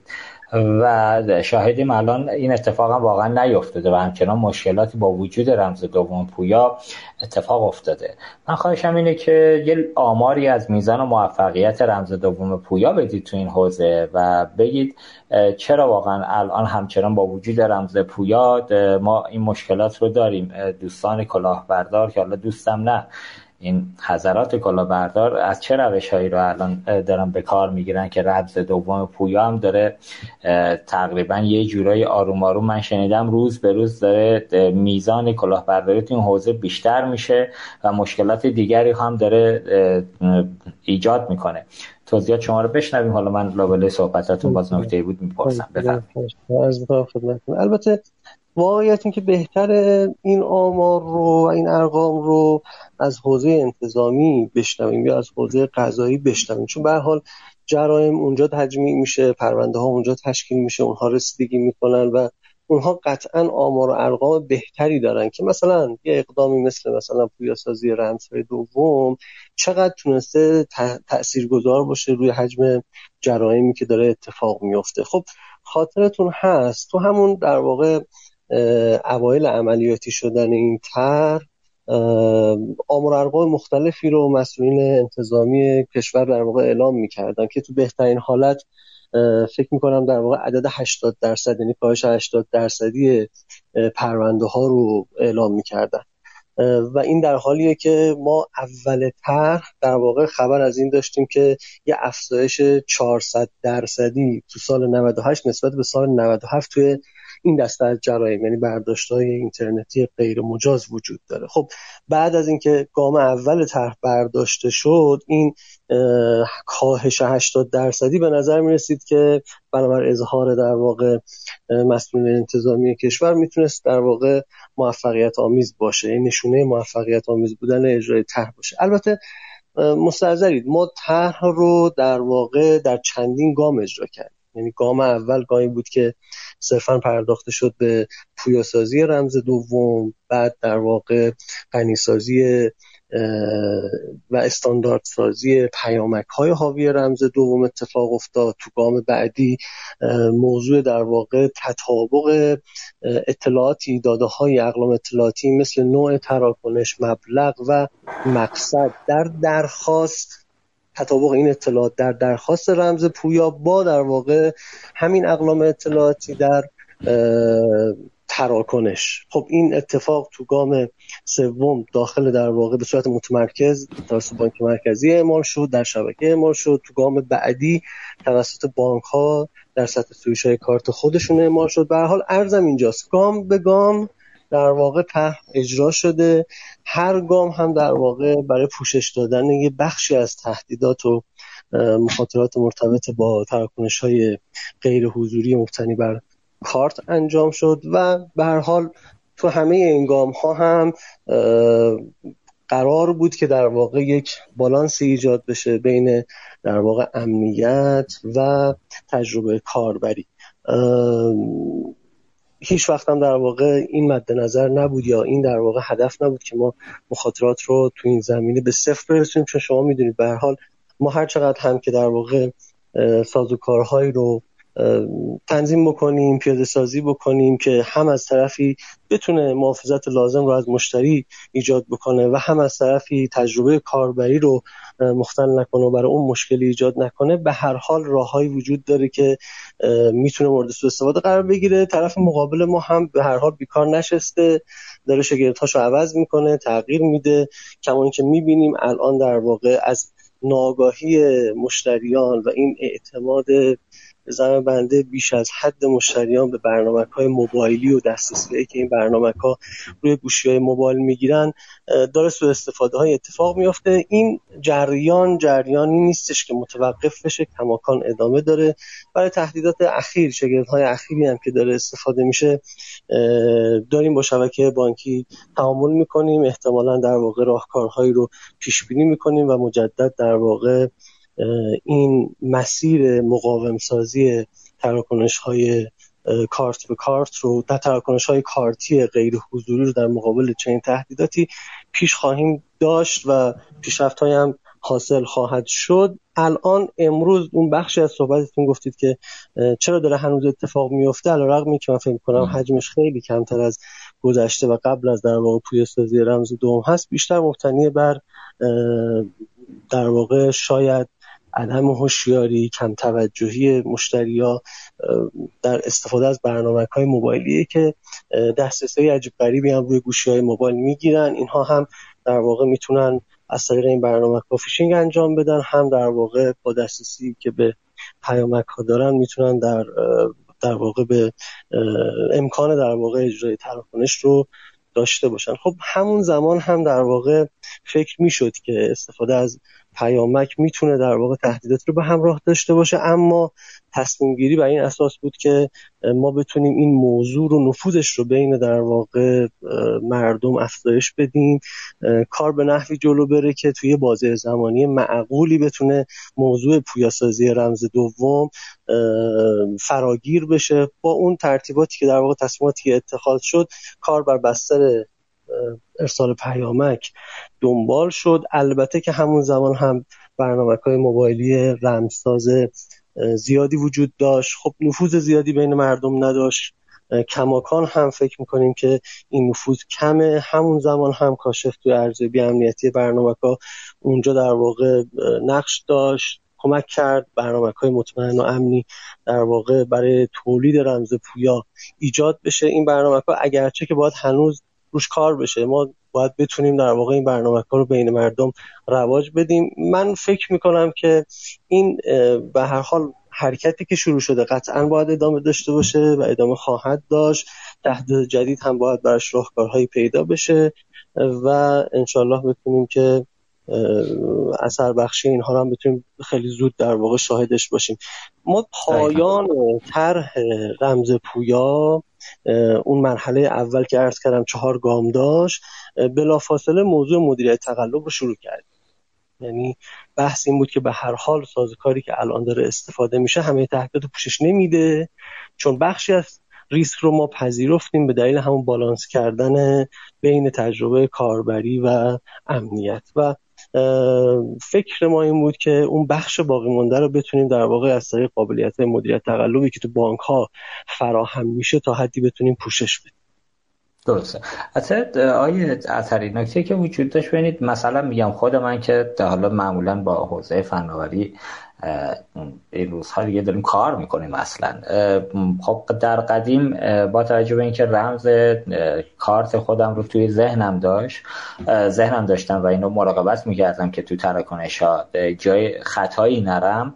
عملا خب اتفاق خارق العاده برام نیفتاد. ولی از اونجایی که خب اپلیکیشن های مختلفی رو ما داریم استفاده می‌کنیم و به قول شما دسترسی های پیامک و گالری عکس و اینجور چیزا رو حتی این اپلیکیشن های حمل و نقلی که الان شما می‌خواید استفاده کنید تو این تاکسی های اپلیکیشن تاکسی های هوشمند اونجا می‌بینیم دسترسی ها رو می‌گیرن. با نصب یه بدافزار یا حتی کاربرانی که می‌توانن تو همین شرکت های معروفی که دسترسی هم می‌گیرن رو پیامک این اتفاقه می‌تونه بیفته. الان هم شاهدیم که از طریق بدافزار دوستان خیلی راحت ورود می‌کنن به دیتایی که توی گوشی داره جابجا جا میشه. همونطور که آقای پور هم به درستی اشاره کردن مسیر رو آقایون کلاهبردار به سمت یا خانومای کلاهبردار احتمالا هم داشته باشین تو اون فضا مسیر رو نسبت به این موضوع عوض کردن. خب اینجوری که فکر نمی کنم خیلی کاربر مقصرم باشه. ما کاربر به ناچار افتاد توی گردونه ای که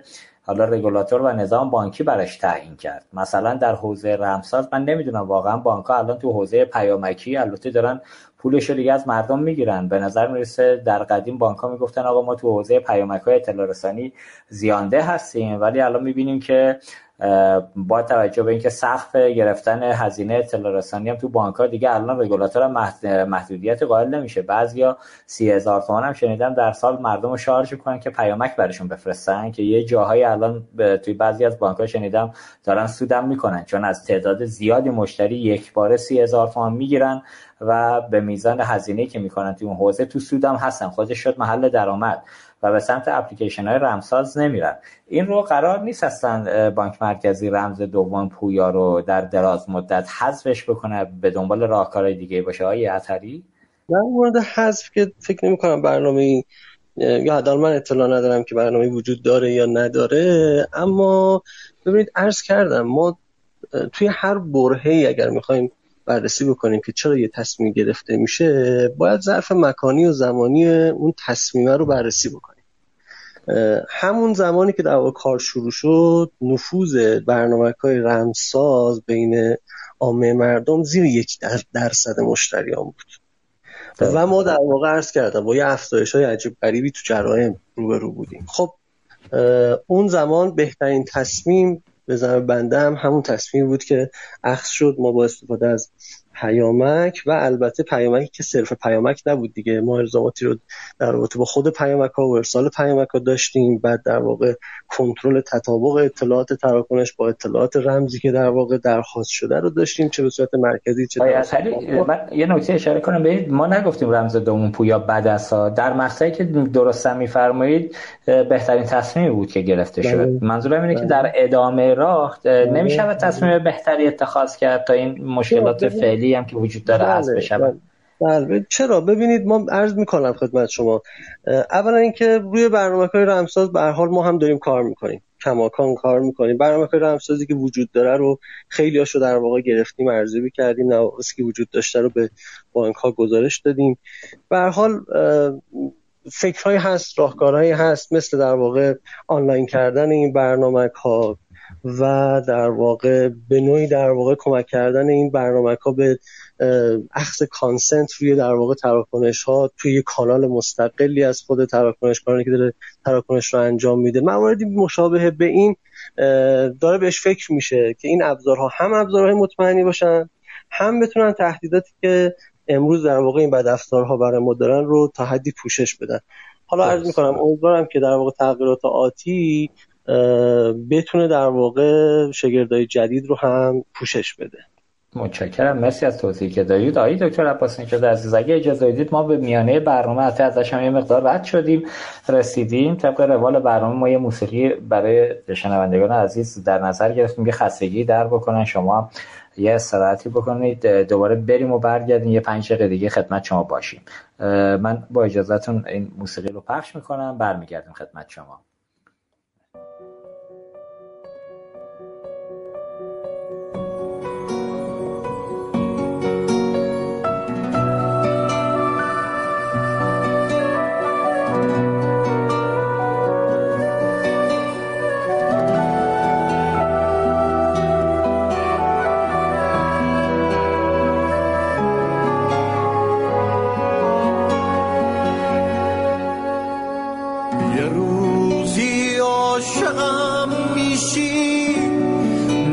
نمی‌فهمی کجا میری؟ تو هم دل و پسم میشی. تو هم دلشوره می‌گیری. یه روزی می‌رسه که تو بگی خالیه جای من. یه حرفی تو دلت هست که نگه داری برای من. به حرفم می‌رسی یک روز. تو هم هم رنگ من میشی. تو هم یه آدمی دیگه. تو هم دلتنگ من میشی. به حرفم می‌رسی یک روز. تو هم هم رنگ من میشی. تو هم یه آدمی دیگه. تو هم دلتنگ من میشی.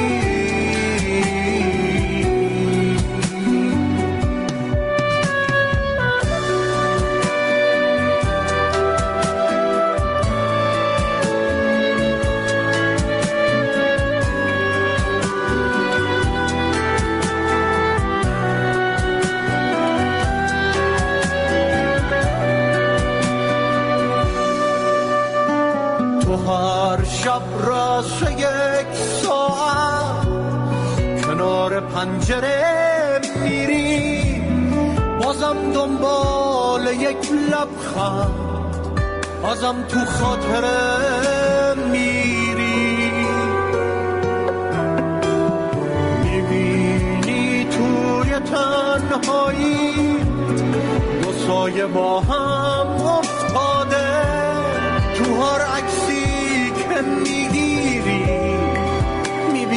عکسم افتاده به حرفم می‌رسی یک روز. تو هم هم رنگ من میشی. تو هم یه آدمی دیگه. تو هم دلتنگ من میشی.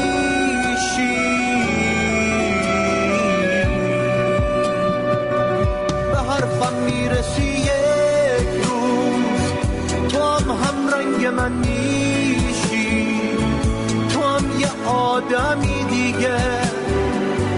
تو هم دلتنگ من میشی.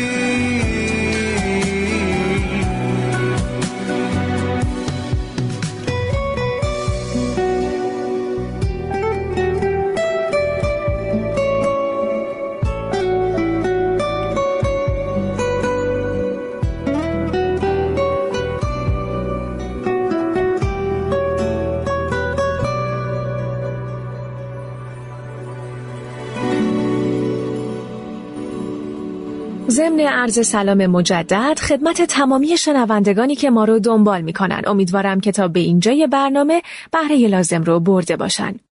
باید اشاره کنم که آدونیس با در اختیار داشتن 22 درصد از سهم بازار پشتیبانی ماشین های بانکی شامل دستگاه خودپرداز و کیوسک بانکی، برندهای وینکور، ویستکام و NCR و دستگاه CRS برند ایهوا که یکی از کاراترین و با کیفیت ترین در نوع خودشه تونسته در کنار مراکز تعمیراتی متشکل از کارشناسان خبره و متخصص و راه حل‌های متنوع جایگاه خودش رو به سرعت ارتقا بده. تولید داخلی و عرضه ماشین های خودکار بانکی نظیر دستگاه های خودپرداز، خوددریافت، خودگردان یا CRS و کیوسک های بانکی تحت لیسانس تولید کننده های اصلی به همراه سامانه مدیریت پایانه های بانکی و انواع نرم افزار ترمینال آدونیس رو در مقام شریک تجاری مطمئن برای بانک ها و مؤسسات مالی و اعتباری کشور قرار داده. خب آقای افتاده برای ادامه برنامه خدمت شما هستیم. بفرمایید. بله متشکرم مرسی. خدا قوت به همگی. حالا جالبه های دکتر عباس نجات برگردیم به حضرت عالی. من گهگودار میشنوم. بعضی از دوستان در نظام بانکی در با توجه که خودشونم تو حوزه فناوری دارن کار می‌کنن حالا چه بانکی چه شرکت های پرداخت اعضای خانواده اونها هم گهگوداری گرفتار این ماجراهای کلاهبرداری از نوع فیشینگ و این روش های روش هایی که حالا میارن نفر رو پای خط بعد یه برنامه رادیویی یا تلویزیونی فیک براش برگزار می‌کنن که آقا شما بالاخره برنده یه چیزی شدید بعد به راحتی اطلاعات کارت رو مردم هم میدن.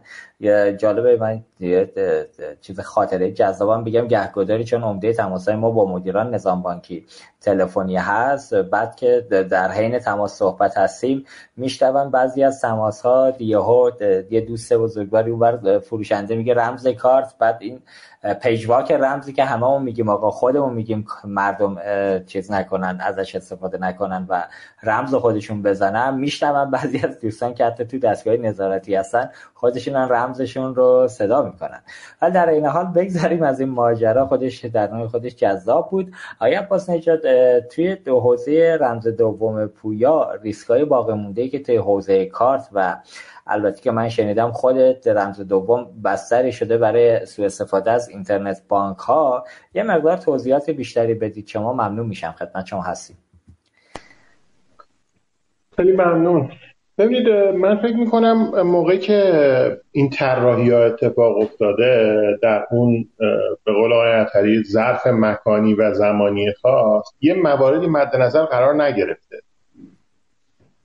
یه نکته خیلی ساده وجود داره. اولا که کشور ما ایران رتبه نخست آلودگی به بد افزار در جهان رو داره و هم در سال 2020 هم در سال 2020 نمی‌دونم در چه ظرف مکانی و زمانی خاصی این اتفاق افتاده. یا ایران نبوده یا زمانش مثلا برمیگرده به سال نمی‌دونم مثلا 85 که چنین تصمیم گرفته شده. همه می‌دونیم که ما بیشترین نرخ آلودگی گوشی و تبلت رو در جهان داریم. اگر هم کسی میگه اینو نمی‌دونستم یعنی از متخصصین استفاده نمی‌شده در طراحیایی که داره انجام میشه. پس اینو بپذیریم که ما بیشترین نرخ آلودگی رو داریم. در چنین کشوری به هر حال داریم زندگی می‌کنیم. علت های متعددی هم داره. به نظر من آگاهی رسانی به اندازه کافی انجام نشده.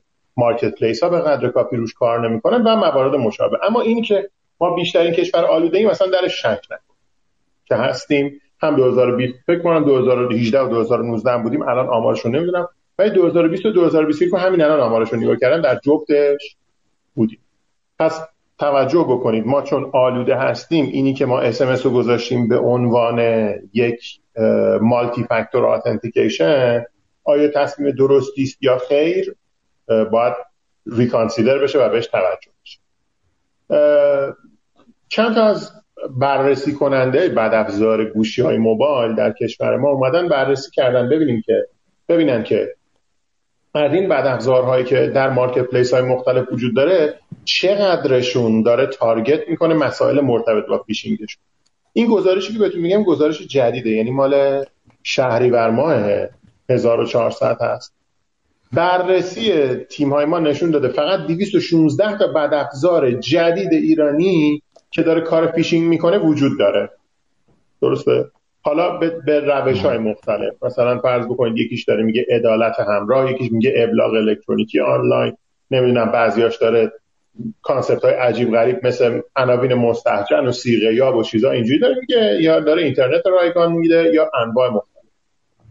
عمده این مواردی که در موردش داریم صحبت می‌کنیم معمولشون اینطوریه که درگاه فیشینگ دارن توی خودشون.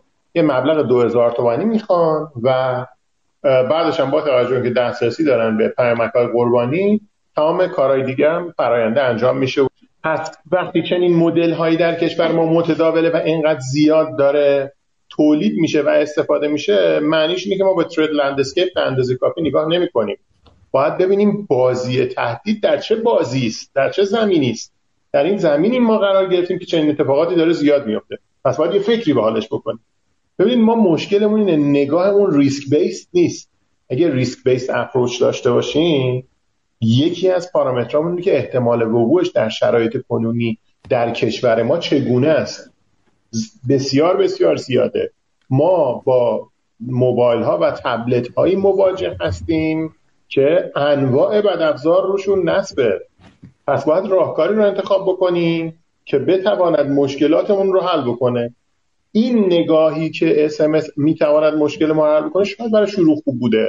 که من واقعا شخصا اعتقادم این نیست که خوب بوده و حتما باید محاسبه مناسبی اتفاق بیفته که آیا روش خوبی است یا نیست. ولی ممکنه کوتاه مدت راه حل کوتاه مدتی بوده باشه. ولی راه حلی برای امروز نیست که داره بسیار بسیار ازش سوء استفاده میشه.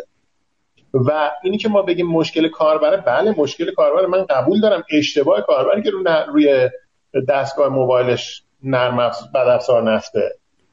و داره از اس هاش یا هزار ابزار دیگه که روی موبایلش وجود داره سوء استفاده میشه. ولی به هر حال منم به عنوان بانک یک وظیفه ای دارم رگولاتور هم یک وظیفه ای دارد و حتی به نظر من مدعی العموم هم وظیفه ای دارد که الزام بکنه بانک که راه حل بهتری رو پیشنهاد بدن راه حل ایمنتری رو پیشنهاد بدن. و اگر ما پروفایل بکنیم ریسک های مختلفی که وجود داره و با risk profiling و با user profiling بریم جلوتر یه مقدار تصمیماتمون هوشمندتر به نظر من ما تصمیم های کوتاه مدت خوبه که بگیریم ولی تصمیم کوتاه مدت تبدیل نشه به روش غالب. الان روش غالب استفاده از رمز دوم روش پیامکی است. و مدت زمان زیادی هم هست این اتفاق افتاده. خب بالاخره یه روزی باید تغییرش بدیم دیگه. برنامه رمزساز یا هزار راه حل دیگه که ممکنه وجود داشته باشه. بهترینش رو انتخاب بکنیم و تلاش بکنیم به مردم اطلاع رسانی بکنیم یاد بدیم بهشون باشون صحبت بکنیم برنامه بسازیم. براشون هزار تا راه وجود داره برای اینکه آدما رو آگاه بکنیم از اینکه چگونه ازش استفاده بکنن. و در کنارش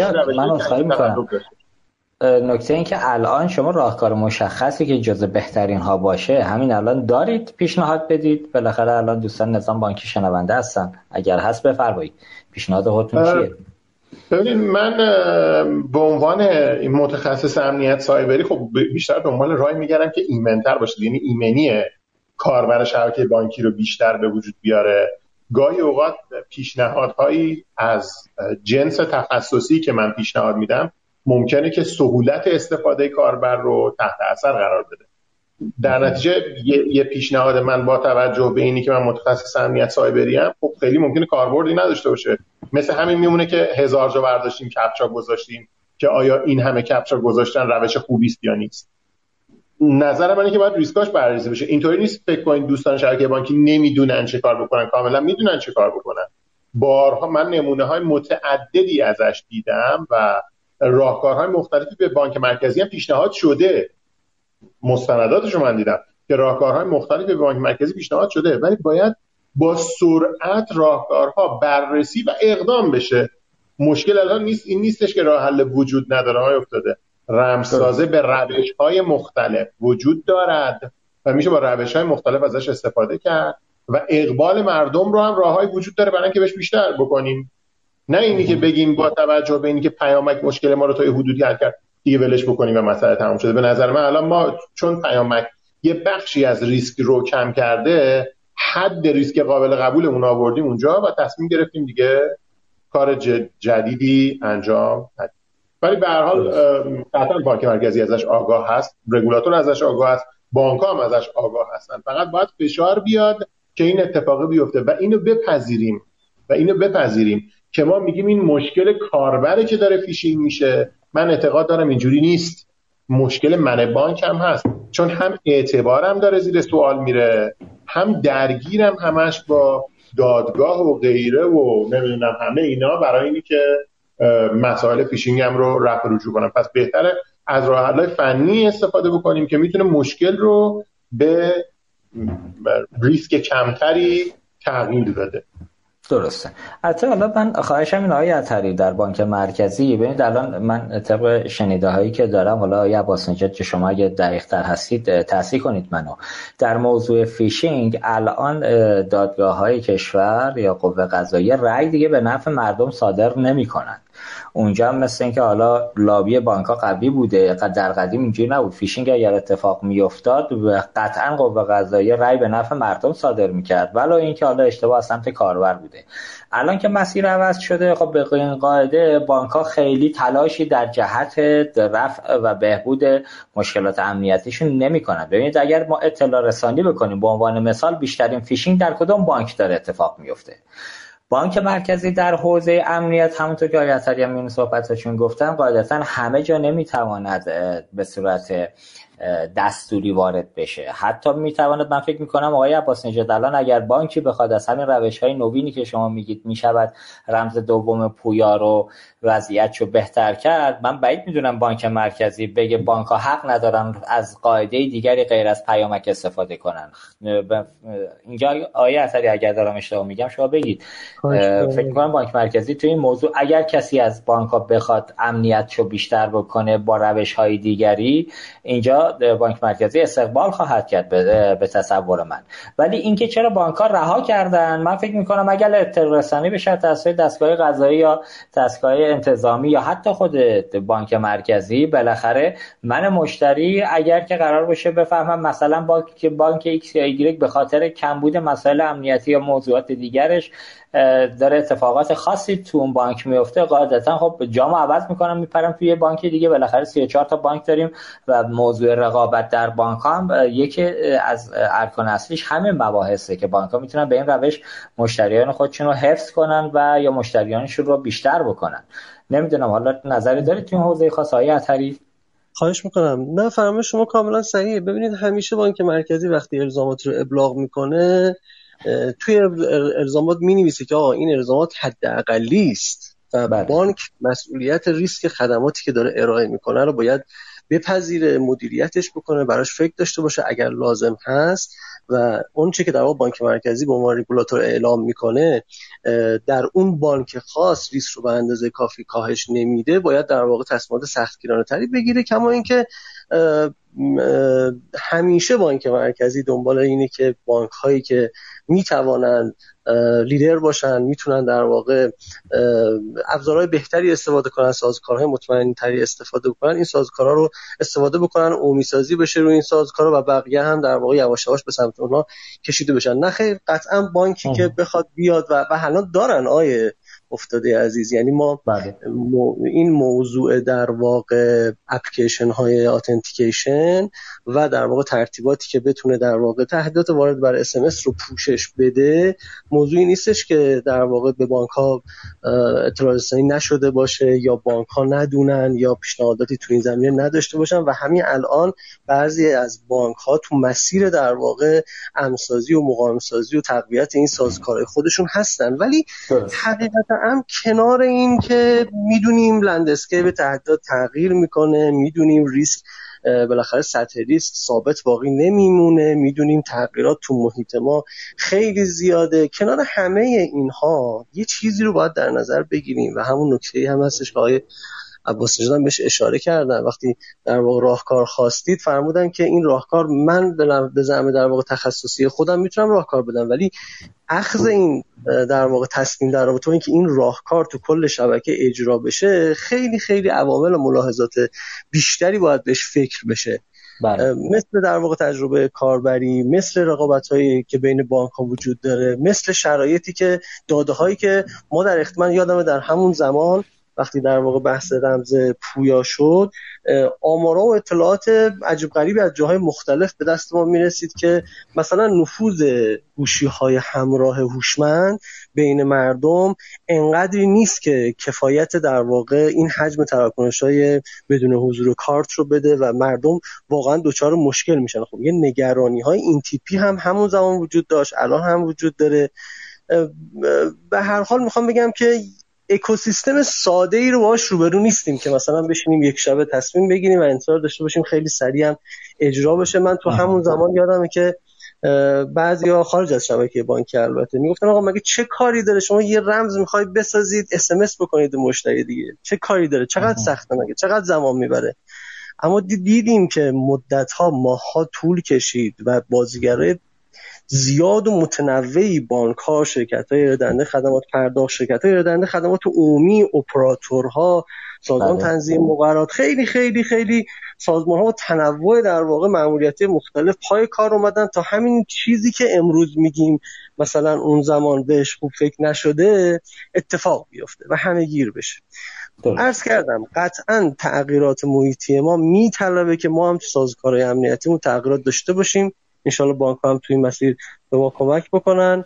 ما بتونیم در واقع همراستای با هم در واقع به نوعی در واقع همزمان تغییراتی که داره تو تحت اتفاق میفته بتونیم مکانیزم های خودمون هم به روز بکنیم. این موضوع اپلیکیشن در واقع استفاده از اپلیکیشن هایی که البته مطمئن باشن. یعنی ما تو حوزه اپلیکیشن های موبایلی مسائل مختلفی داریم. یعنی شاید واقعا همین الان انقدر که رو اپلیکیشن های موبایلی که داریم دارن در واقع تراکنش مالی انجام میدن مسئله داریم تا زمانی که به یه نقطه نرسیم یک فهم مشترک ایجاد نشه یه در واقع استانداردسازی اتفاق نیفته تجربه در واقع تولید برنامه که امن و مطمئن تو کشور ایجاد نشه و ما در عمل ببینیم. ببینید اینکه یه کارشناس دو کارشناس یه چیزی رو می‌دونن با اینکه شبکه بانکی تیم هایی که تو بانک ها مستقر هستن مجهز شده باشن به این دانش و بتونن کاری رو انجام بدن خیلی فرق می‌کنه. من اطری می‌دونم با اینکه در واقع بانک ها بدانن تیم های عملیاتی و اجرایی بانک ها بدانن ما مهارت داشته باشن ابزار لازم رو در اختیار داشته باشن خیلی متفاوته. ما باید در نظر بگیریم. این سرعت علیرغم که بنده هم ارزم که باید سریعتر باشیم ولی باید در تناسب با این پیچیدگی ها باشه باید در تناسب به این با این پیچیدگی ها در رابطه با سرعت تصمیم گیری بشه. که خدایی نکرده به هر حال تصمیمات خلق الصاحب باعث ضرر بیشتر به مملکت مردم به شبکه بانکی اعتبار کسب و کارها نشه. دقیقا. نه نکته درستیه. بالاخره اگر حالا اتفاقی قراره بیفته هم باید پیش نیازش آماده باشه. ولی اینکه حالا من بعضی جا حالا به خبری. مال همون زمان رمساز رمز دوم پویا بود. قبل از اینکه ابلاغ بشه به صورت قطعی که اجرایی بشود یادم یه دوره یه تعداد دوستان که دیگه باز هم نمی‌شود اسمشون رو آورد پروژه کرده بودن که آقا رمساز از اول خودشون آماده کرده بودن یعنی اپلیکیشن رمساز آماده بود و دوستان رفته بودن سمت اینکه حتی تو بانک مرکزی هم مشاوره می‌دادن که آقا اپلیکیشن رمساز رو اجرایی کنیم و مردم هم یه عدد 25 هزار تومن بابت هر اپلیکیشن پرداخت کنن. یه 5 هزار تومن بانک برداره این وسط 20 هزار تومن هم اون کسی که سازنده اپلیکیشن بود. که یه همچین پروژه رفته و صورت جلسات چه حتی امضا شده بود که ما توی گزارش اگر اشتباه نکنم حتی اون صورت جلسه رو چاپ هم کردم رسیده بود دستم. و مشخصا آقایون به دید کسب و کاری به موضوع نگاه می‌کردن که بعدا بانک مرکزی مدیرانش مطلع شد که آقا اصلا موضوع چیز دیگری است. موضوع امنیت نیست موضوع کاسبی یه تعداد افراد خاصه که دیگه یه بخشنامه فکر کنم زمان ناصرخان حکیمی بود صادر شد که آقا بانک ها حق ندارن در حوزه امنیت از مردم پول بگیرن که البته الان تو این پول پیامکی که داره ارسال میشه و اسمشو گذاشتن پیامک اطلاع رسانی پول همون پیامک های رمز دوم پویا رو هم توش گنجوندن بانک ها دارن می‌گیرن و اینم به نظر می‌رسه بانک مرکزی بد نیست. حوزه معاونت فناوری که حالا بالاخره پیامک هم نوعی فناوریه دیگه تو این حوزه. یه بررسی بکنه یه سقف و کفی بذاره واسه بانک ها اینجوری نمیشه هر بانکی با هر عددی که دلش خواست از مشتریش پول بگیره. چون من مشتری بانک قاعدتا به این راحتی حاضر نیستم برم توی بانک دیگری. البته که الان سهولت افتتاح حساب اونقدر راحت شده که شما غیر حضوری هم می‌تونی حساب باز کنی. بعیدم نیست. به خاطر حالا موضوعات این چینی من سویچ کنم برم توی بانک دیگری. ولی به هر حال رگولاتور وظیفشه که اینجا هم نظارتی بکنه. خب بگذاریم از این موضوع. برگردیم به موضوع بعدی آقای اثری عزیز. من خواهشم اینه که بریم تو این موضوع بخشنامه اخیری که کارت به کارت بانک مرکزی ابلاغ کرده به نظام بانکی که این اجرایی بشود که البته در قبل از اینکه به مقام اجرا برسه فعلا در حالت تعلیق قرار گرفت. حالا نمی‌خوام خیلی در مورد خوب و بد بودن این بخشنامه صحبت بکنم حالا یه جایی همون مباحث که طرح موضوع شد با اومدن خبراش و دوستان در بانک مرکزی تصمیم گرفتن که حالا گویا یه بخشی سمت کاربر دیده نشده بود به کسب کارهای خونگی. اینو تعلیقش کنم و تصمیمات کارشناسانه تری روی موضوع اتخاذ بشه. نظر شما رو در مورد این بخشنامه میشنم آقای اطهری تا الان فکر جدیدی شده طرح موضوع پیشنهادات جدیدی حالا به بانک مرکزی یا مرکزی کاشف رسیده که به چه شکلی ما این کارت به کارت رو حالا این محدودیتی که قرار بود براش ایجاد بشود چطور می‌تونیم اینو اجرایش بکنیم؟ آیا از دستور کار کامل قرار خارج بشه یا نه؟ همچنان بانک مرکزی مصر بر اجرای این محدودیت هست ولی حالا روش هایی رو استفاده کنه که از اون طرف به کسب و کارها آسیب نخوره. خدمت شما هستیم خواهش می‌کنم. البته با درز بکنم که این مجموعی در واقع از بازیگران نقش داشتن توی در واقع تنظیم این بخشنامه. خب کار کارشناسی خیلی زیادی انجام شد. ما هم در کاشف مشارکت داشتیم توی این موضوع. ساعتها کار کارشناسی شد. عمده کار کارشناسی هم داده محور بود.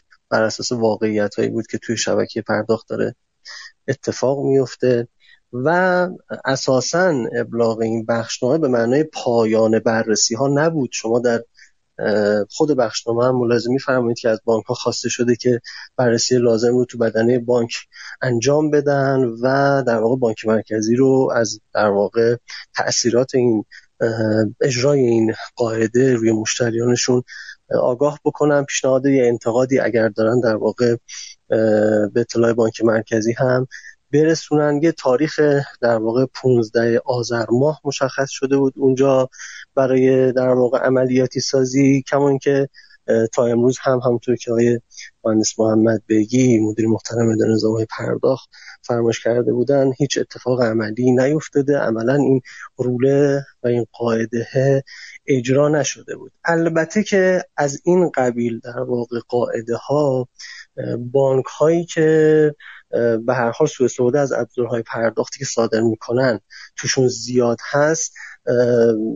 بوده. سوابقی من در خودم دارم که بانک همچین قواعدی رو اعمال کردن برای اینکه اون سوء استفاده ها رو جلوش رو بگیرن با تصمیم خودشون و ربطی هم در واقع به بانک مرکزی نداشته. ما هم قبل از صدور بخشنامه و هم در واقع بعد از صدور بخشنامه کماکان موضوع رو داریم در واقع توی کمیسیون های فنی که در بانک مرکزی تشکیل شده بررسی می‌کنیم. همچنان هم از بانک ها در واقع منتظریم که ایده هاشون رو بگیریم. الان اتفاقی که افتاده خب با تاکید ریاست محترم بانک مرکزی در واقع به شدت دنبال این هستیم که اون بخش کوچکی از کسب و کارهای خانگی مشاغل خانگی که تحت تاثیر قرار ممکنه بگیرن حتما راهکارهای مناسبی براشون دیده بشه این راهکارها به اطلاعشون رسیده بشه شاید در واقع گام به گام اجرایی بشه بخشنامه و حالا به حال تصمیماتی که بتونه نگرانی های موجود رو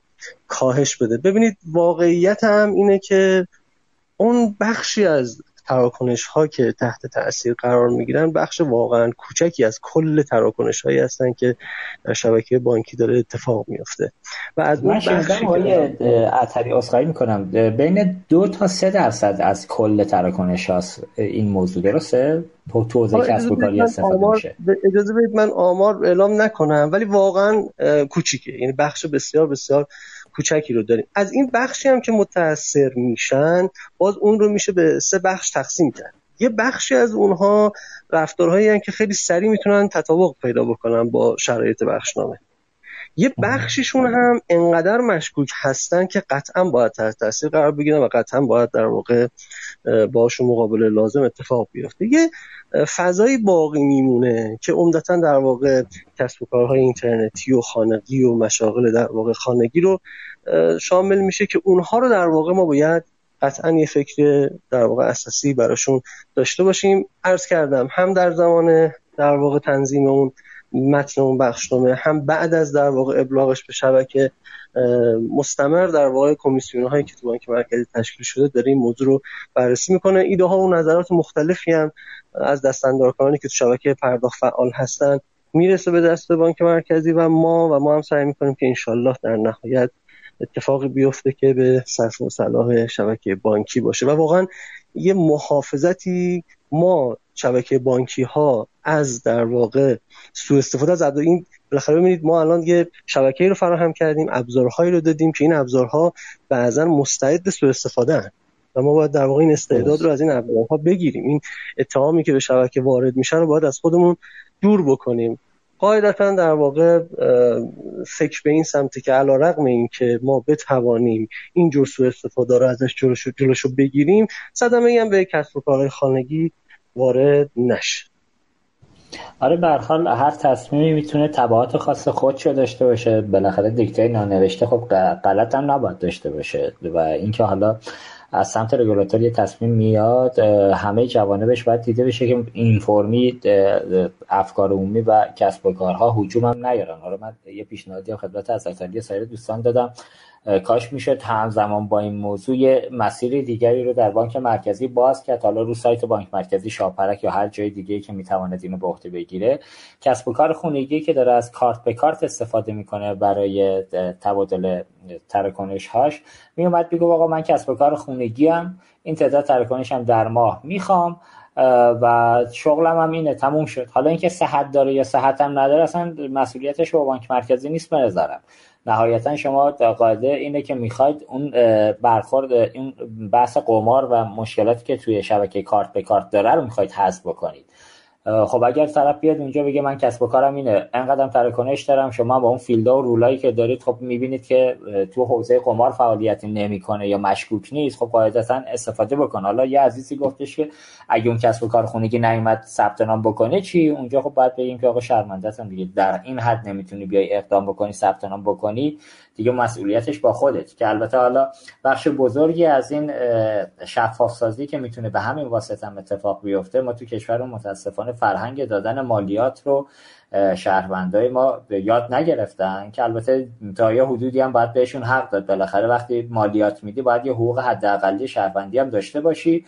که این دو در کنار همدیگه می‌تونه کمک کننده باشه که حالا من اگر مالیات میدم خدماتم به اندازه مالیاتی که دادم بگیرم.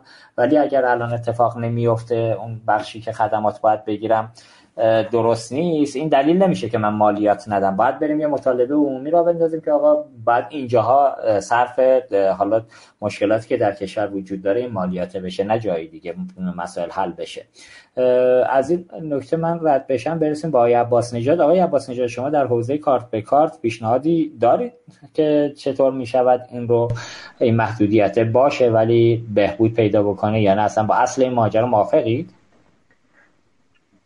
ببینید من با اصل ماجرا که موافقم یعنی به حال این یه تصمیم فراد بیس تصمیم فراد بیس هم به حال اگه مبتنی بر داده بوده باشه قطعا تصمیم درست است اون چیزی که به نظر من یکی از مسائل جدی است اینه که رگولاتور اصلا آمار بیان نمی‌کنه.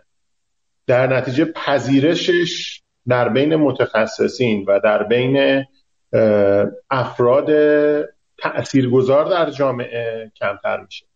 اگر تصمیم تصمیم داده محوره من میگم باید حرفشو بزنه بگه خب ما صرفا در مورد سه درصد دو درصد رو داریم صحبت می‌کنیم. دو درصد مشتریان خاص داریم صحبت می‌کنیم. برای اونام یه راه حلی داریم. این مکالمه نکردنه یه, یه مشکل بزرگ به نظر من و میشه خیلی نظرات متخصصین حوزه رو هم گرفت. و به حال متخصصین متعددی هم وجود بحث دوم اینه که ببینین رول استاتیک و ثابت به نظر من رول منسوخ شده است.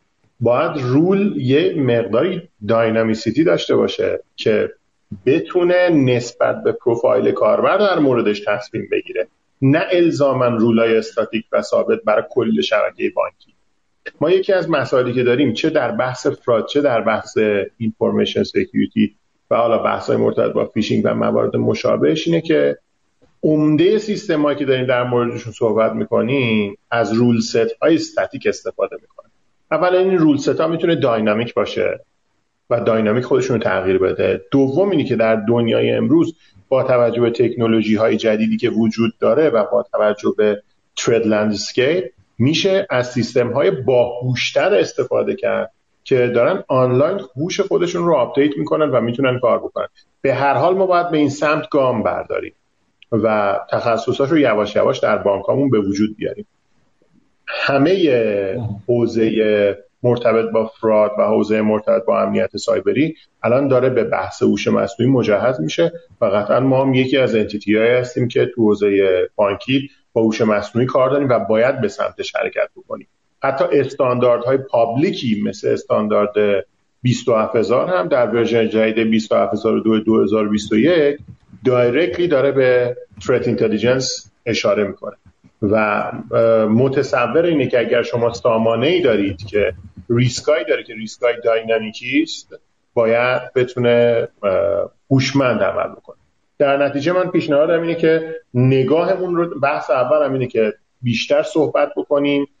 تصمیماتمون رو بیشتر به نقد بذاریم قبل از اینکه تبدیلشون بکنیم به یک دستورالعملی که الزاما باید انجام بشود. و مسئله دوم اینه که به جای رول های خیلی استاتیک از رول ست های داینامیک و از هوش لازم در سیستم های مبتنی بر فناوری استفاده بکنیم که بتونه تصمیم های بهتری بسیار عالی. متشکرم از توضیحاتی که دارید آقای عباس نژاد. آقای عطری من شنیدم که شرکت کاشف از صفر تا صد سامانه احکام قضایی یا اگر اشتباه است آقای افتاده. من یه ارزی داشته باشم در رابطه آره آره حتما آره حتما بفرمایید. بعد تا بگید شما در مورد مسئله. آره حتما بفرمایید ببینید واقعیت همینه که این درست فرمایش آقای عباس نژاد مبنی بر اینکه به حال رولست های استاتیک در واقع رولست هایی که هوشمند می‌تونن در واقع پارامترها رو مبتنی بر پروفایل رفتاری مشتریان تغییر بدن بالغ ترن و شاید در واقع بتونن کمک بکنن. این فرمایش فرمایش درستیه. اما یه نکته ای رو من خودم در واقع به تجربه ای که تو این سالها به دست آوردم فکر می‌کنم نباید بهش توجه نکرد. و اون هم اینه که ببینید حتی توی مقرراتی که امروز ما بعضا ازش این ور به عنوان استاندارد اسم می‌بریم. و اینا خیلی مقررات پیشرفته ای هستن توی اروپا و امریکا و این طرف اون طرف. اونجاها هم در واقع ما یه حداقل های یه قواعدی رو ناظر می‌کنیم به یه مدل کسب و کاری که وقتی ظاهرش رو نگاه می‌کنیم می‌بینیم که اینا رولای استاتیکن ولی واقعا قواعد ناظر بر اون خدمتن. قواعد مقرراتی که ماها بعضا به عنوان سندهای مرجع ازش استفاده می‌کنیم برای الگو برداری و بالاخره استفاده از تجاربی که اون طرف داره ایجاد میشه. اونجا هم حتی مقرراتی رو ناظر می‌کنن بر خدمات. یه کف و سقف هایی رو می‌بینن پارامترهایی رو می‌ذارن مقادیر پیشفرزی رو برای این پارامترها می‌گذارن. ارز کنم دلیلش چیه؟ دلیلش اینه که داینامیک شدن اینها خیلی وابسته به بلوغ اون نهادهای سرویس دهنده است تو حوزه های مثل مدیریت تقلب. و ما می‌دونیم که در بازیگرانی که حضور دارن و دارن سرویس میدن و مجازن به ارائه این سرویس ها این قابلیت ها در یک حد و اندازه بلوغ وجود نداره. بنابراین قاعده ها در واقع پارامترهای حد اقلی پیدا می‌کنن. برای اینکه اون ریسک هایی رو پوشش بدن که در واقع قابل پوشش دادن توسط در واقع سازمان هایی که قابلیت های خاصی رو با یه سطح بلوغ مشخصی ندارن اونجا بتونیم در واقع پوشش بدیم. به حال شما وقتی یه سرویس رو باز می‌کنین همه در واقع میان این سرویس رو بدن.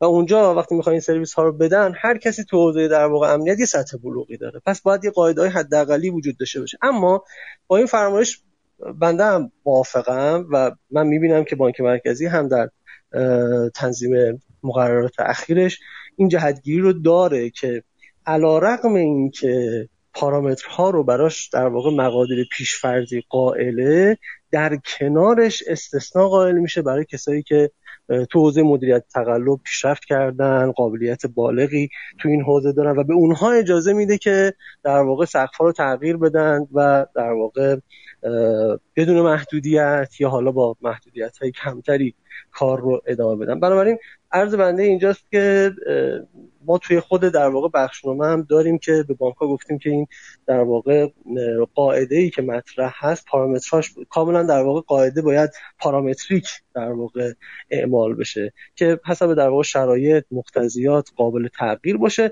این مقتضیات شرایط می‌تونه در واقع انجین تصمیم گیریش حتی تو خود بانک باشه که تصمیم بگیره این قاعده رو پر مشتری یا پر خوشه ای از مشتری ها تغییر بده. اینها همش مشروط به این که ما بدونیم واقعا یک وضعیت خوب و بالغی نسبتا شبکه بانکی تو حوزه مدیریت تقلب پروفایل کردن رفتار مشتری ها نمی‌دونم استفاده از این profiling به صورت آنلاین روی تراکنش ها داشته باشیم. که انشالله برسیم به یه نقطه ای که بشه این در واقع dynamic بودن رو تو خیلی از قواعد مقررات داشته باشیم. عذرخواهی می‌کنم اگه طولانی شد. خواهش کنم نفرمایید. اگر که در ادامه حتی خیلی نمونده. من فکر کنم نفر یک سال دیگه باقی مونده. غیر از این سال که از آقای اطهری می‌پرسم خلاصه تر بگید که ممنون میشم. محبت می‌کنید. البته حالا همونطور که آیه اطهری گفتن به قاعده بانک مرکزی جز وظایفش که جلوی موارد مشکوک و حالا موضوعاتی شبیه به قمار رو که حالا فارغ از این که حالا مباحث شرعیش چه هست و چه نیست ولی با توجه به کاربرایی که میرن به سمت این بلای خانمانسوزی که بتونن با یه پول کمی یه شبه به رویاهای صد ساله خودشون دست پیدا کنند و این باعث آسیب های اجتماعی شدیدی میشه توی جاهایی و قاعدتا یه خانواده و گاهن یه خاندان رو دچار مسئله می‌کنه تو بعضی از موارد خاصی حالا دوستان خیلی گرفتار هستن مردم. اونجاها به درستی داره رول های نظارتی خودشو می‌ذاره و فقط خواهشمون اینه که تو این رول ها به فکر جوانب دیگه هم باشیم که حالا کسب کار کوچیک میگم. یه بخشش هم توالی این با اجباری شدن نماد برای کسب و کارهای خونگی که حالا دارن از فکر کنم پرداخیارها سرویس می‌گیرن درگاه دارن یه مقدار سوء برداشت شد سمت کسب و کارها که این داره کمک می‌کنه به اون ولی خب من می‌دونم هیچ ربطی به هم نداره و بانک مرکزی داره به وظایف خودش عمل می‌کنه. خب رد از این. آیا اثری داشتم میپرسیدم که در حوزه سامانه ابلاغ احکام قضایی. شنیدم صفر تا صدش حتی این سامانه تولیدش هم توسط شرکت کاشف انجام شد. و در حال حاضرم پشتیبانیش به عهده شرکت کاشفه.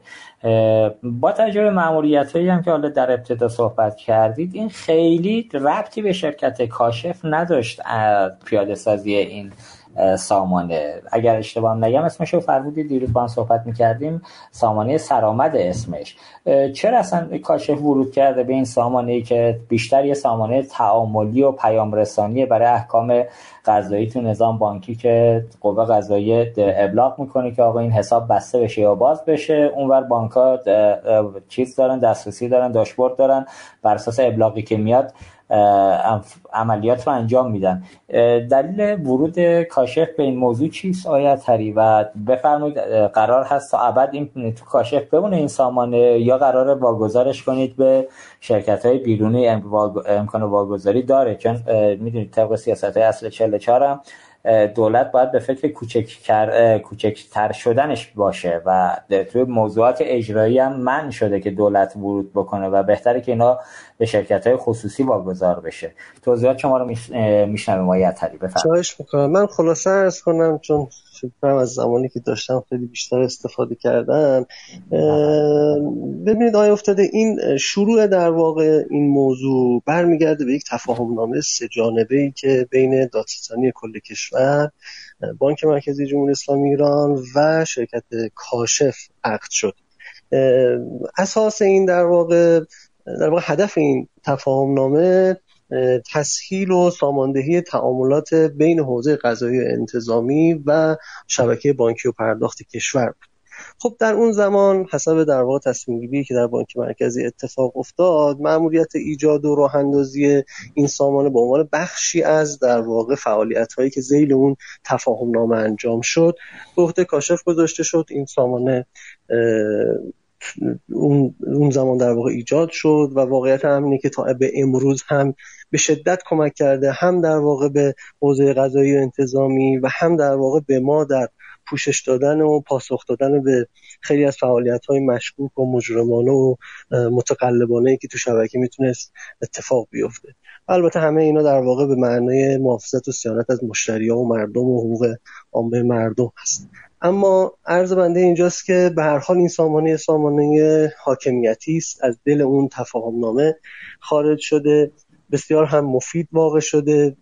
شاید در واقع بانک ها حتی در واقع همکاران عزیزمون در شبکه پرداخت بتونن نظام داشته باشن. به این موضوع به حال ما از دستورات قضایی که اجراشون شاید از چند هفته تا چند ماه طول می‌کشید الان به بعد در بعضی از دستورات بعضی از اقدامات رسیدیم به زیر یک ساعت و این اتفاق خیلی بزرگی بود که به نظر من حادث شد به خاطر همکاری نزدیکی که بانک ها شبکه پرداخت با کاشف تو این زمینه داشتن. شبکه بزرگی از نمایندگانی که در واقع از این سیستم الان دارن استفاده می‌کنن.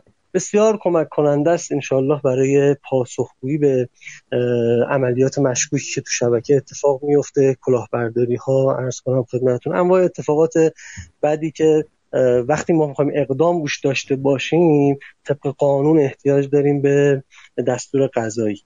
ارزم اینجاست که به حال چون سامان حاکمیتی است شرکت کاشف هم تو این حوزه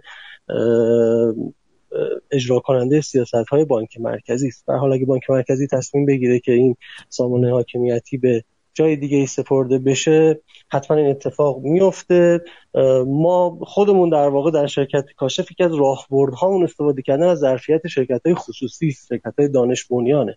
بنابراین بله. تو این موضوع حداقل در کاشف من مسئله رو نمی‌بینم.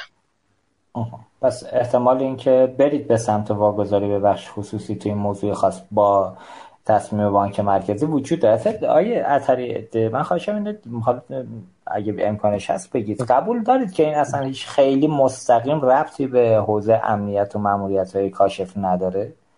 یه جورایی من احساس می‌کنم که این شاید اون مأموریت اصلی که شما دنبالشی بالاخره نوشتن یه سامانه با این ابعاد وقتگیر و زمانگیر دیگه. اینجوری نیستش که بگیم حالا براحتی مثلا یه هفته ای که شما قاعدتا اینو بالا نیوردید انرژی شما رو توی مسیر دیگه ای صرف کرد. من بیشتر این بخشش برام موضوع بود که چرا کاشف واردم که پروژه شده. حالا حاکمیتی اگر باشه هم خب می‌توانست به شرکت های دیگه بانک مرکزی داده بشه. بالاخره دوستان شرکت حاکمیتی که کم ندارن. بله. ببینید فرمایش شما از یه بابی درسته از یه باب دیگه بنده یه عرضی دارم که به هر حال ما تابع دستورالعملایی که بانک مرکزی در واقع به ما میده دیگه. یعنی ما همه برنامه های عملیاتیمون با بانک مرکزی هماهنگ میشه همراستا میشه با اولویت های بانک مرکزی. به هر حال شرایط طوری بود که به نظر می‌رسید که بهترین تصمیم تو زمان این بوده که کاشف خودش در واقع سامانه رو توسعه بده. ولی به حال استراتژی خود شرکت این نیست. این نیست که همه چیز رو خودش توسعه بده. نمی‌دونم ما تبدیل بشیم به یه سافتور کمپانی به جای اینکه در واقع به مسئولیت خودمون بپردازیم. ما که مرکزی هم فکر کنم همچین چیزی رو از ما بخواد. اوورالی من فکر می‌کنم در مورد این سامانه خاص بالاخره باز اون شرایطی که مقتضیاتی که تو اون زمانی که ایجاد شد حاکم بود باعث شد که یه همچین تصمیم گرفته بشه. عرض می‌کنم ببینید ما توی فضای در واقع پرداخت و بانکداری عمده در واقع اقداماتی که در پاسخگویی به رخدادهای امنیتی حالا امنیتی سایبری یا امنیتی بانکی می‌خوایم داشته باشیم احتیاج به دستور قضایی داره. حداقل بر اساس قواعد و قوانین و مقررات جاری امروزه ما. حالا شاید در آینده اختیارات بیشتری برای شبکه بانکی گرفته بشه.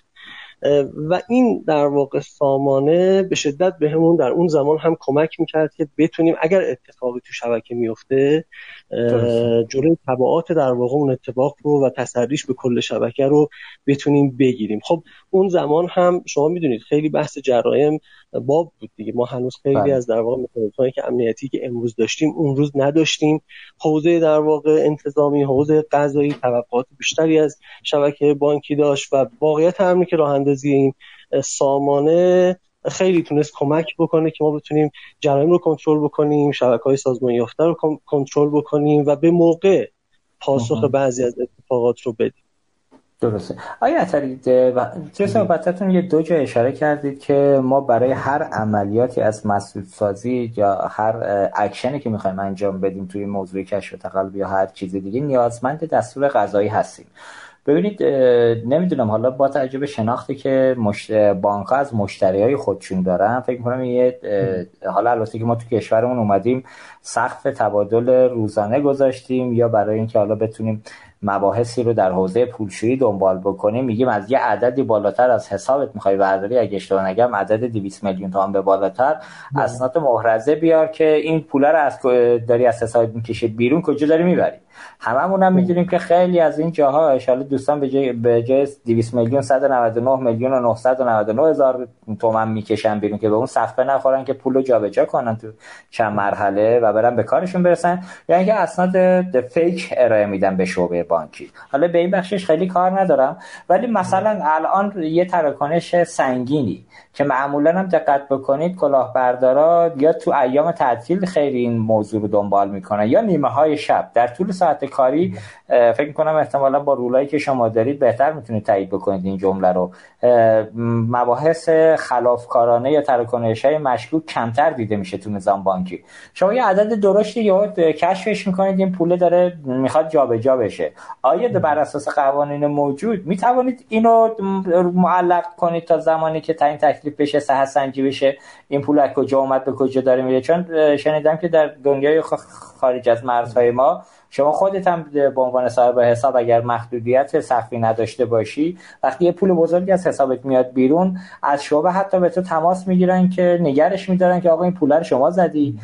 یا فرادی اتفاق افتاده یا هر چیزی دیگری. الان قوانین به شما چه اختیاری میده؟ این رو از این حیث می‌پرسم که اگر ما نقص قوانین یه جاهایی داریم که قطعا داریم بیایم اینو صحبت کنیم در موردش توی رسانه ها یا دنبال بکنیم که بالاخره رفع قوانین دست پاگیر هم یا با قولی امسال سال مقررات زدایی دیگه. این مباحث اصلاح بشود. بالاخره یه نیاز جدی فکر کنم برای نظام بانکی و حتی خود بانک مرکزی که این قوانین بروز بشون نظر شما چیه؟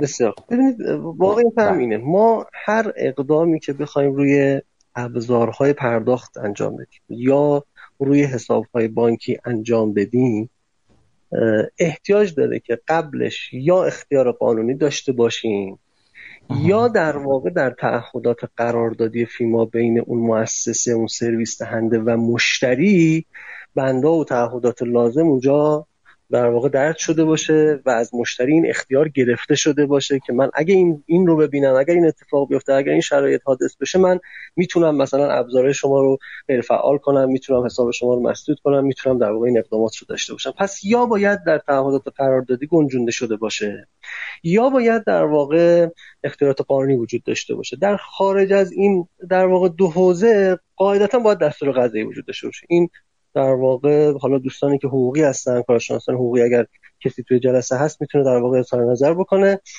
تا اونجا که ما در واقع در واقع متوجه شدیم و حالا کارشناسان و مشاوران حقوقیمون به ما کمک کردن. در یه همچین شرایطی ما می‌تونیم روی ابزار پذیرندگی و به ابزار در واقع پرداخت و حساب بانکی کار بکنیم. یا اختیار قانونی یا تعهدات قراردادی خارج از این دستور قضایی. سامقه بر این آیه افتاده. خب یه مقداری دستوبار شاید بسته بود. یعنی تو خود بانک ها در همین حوزه مدیریت تقلب هم اینم یه موضوعه که آقا ما اگه بله. رفتار مشکوک دیدیم آیا باید جلوش بگیریم؟ باید چیکار بکنیم؟ چه اختیاراتی ما داده شده؟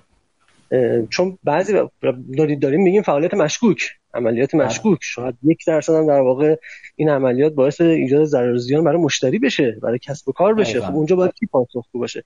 ببینید تا قبل از این آیین نامه ماده 14 آیین نامه اجرایی ماده 14 قانون با پولشویی شاید یه ابهاماتی تو این حوزه وجود داشت. ولی خب این آیین نامه خیلی فضا رو روشن‌تر کرد. ببینید ماده 67 آیین نامه تبصره 3 بندهای فکر می‌کنم اگر اشتباه نکنم دوم و سوم تبصره سه ماده 67 داره به همین موضوع می‌پردازه و این اختیار رو و این تکلیف رو در واقع برای نهادهای مشمول داره برمیشمونه که اگر رفتاری رو تشخیص دادن در واقع مقایر با سطح فعالیت مورد انتظار مشتری دو تا کار رو باید انجام بدن. این دیگه باید در واقع اون آیین نامه است. یکی اینکه در واقع محدودیت اعمال بکنن رو ابزارهای پرداخت که حالا در مورد جزئیات این محدودیت اونجا صحبتی نشده. دو اینکه هر گونه عملیات بانکی و مالی رو محدود بکنن به حضور فیزیکی مشتری داخل شعب. بنابراین الان با این شرایط و با این اختیاراتی که داده شده من فکر کنم که تو فضای در واقع رسیدگی به فعالیت مشکوک هم بانک ها دستشون باز هست می‌تونن در واقع اقداماتی رو انجام بدن. کنار این موضوع ما الان در واقع با همکاری شبکه بانکی داریم تعهدات قراردادی که بانک از مشتریانشون می‌گیرن رو بررسی می‌کنیم. انشالله بتونیم در واقع قراردادها رو به نقطه برسونیم که از این موضوع رسیدگی به فعالیت های مشکوک و متقل مشکوک به پولشویی و مشکوک به تقلب قراردادها هم پشتیبانی بکنن. بانک بتونه در واقع اون اقدامات لازم رو به هنگام انجام بده. حالا من منظورم بخش خارج از بانک دستگاه نظارتی و رگولاتور هم بود آیه حالا جدا اینکه بانک با مشتری چه قراردادی داره شما تو بالا سر دیدید یه اتفاقی افتاد و بانک detect نکرد شما detect کردید.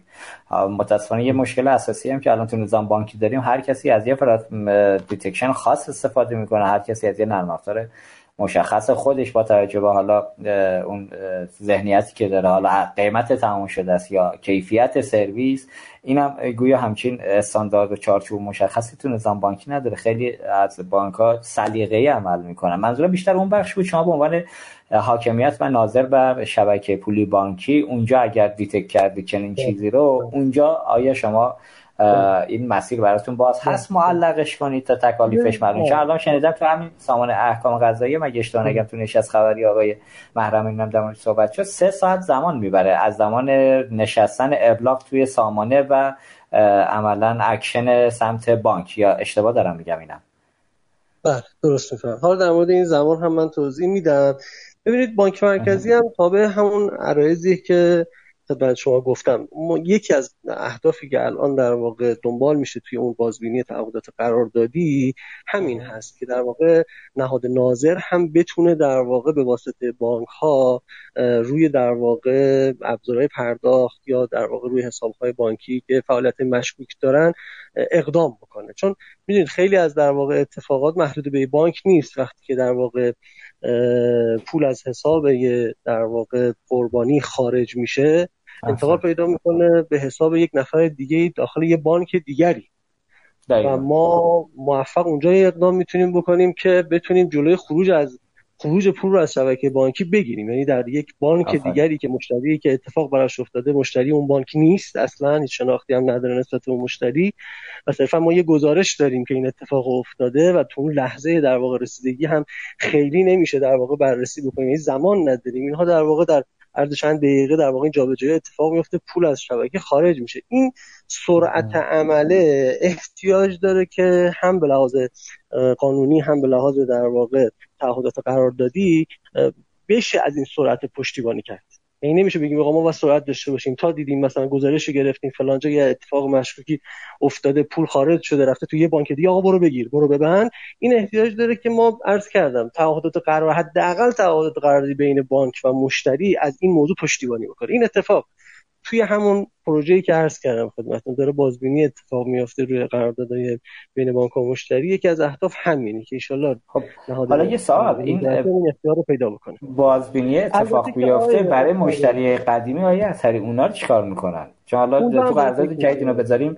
به نظرم یه سند بله. بالا دستی باشه که اصلا بله. نیاز به بله. تایید مشتری آخه نمی‌خواد چنین چیزی. شما مبحث فروشی تخلف قرارداد دارید پیگیری می‌کنید. این الزام قانونی باشه. اصلا نیاز به تایید مشتری نمی‌خواد چنین چیزی فکر می‌کنم. بله بله. ببینید الان همین فرمایش شما یکی از کانسرنای این موضوع هست.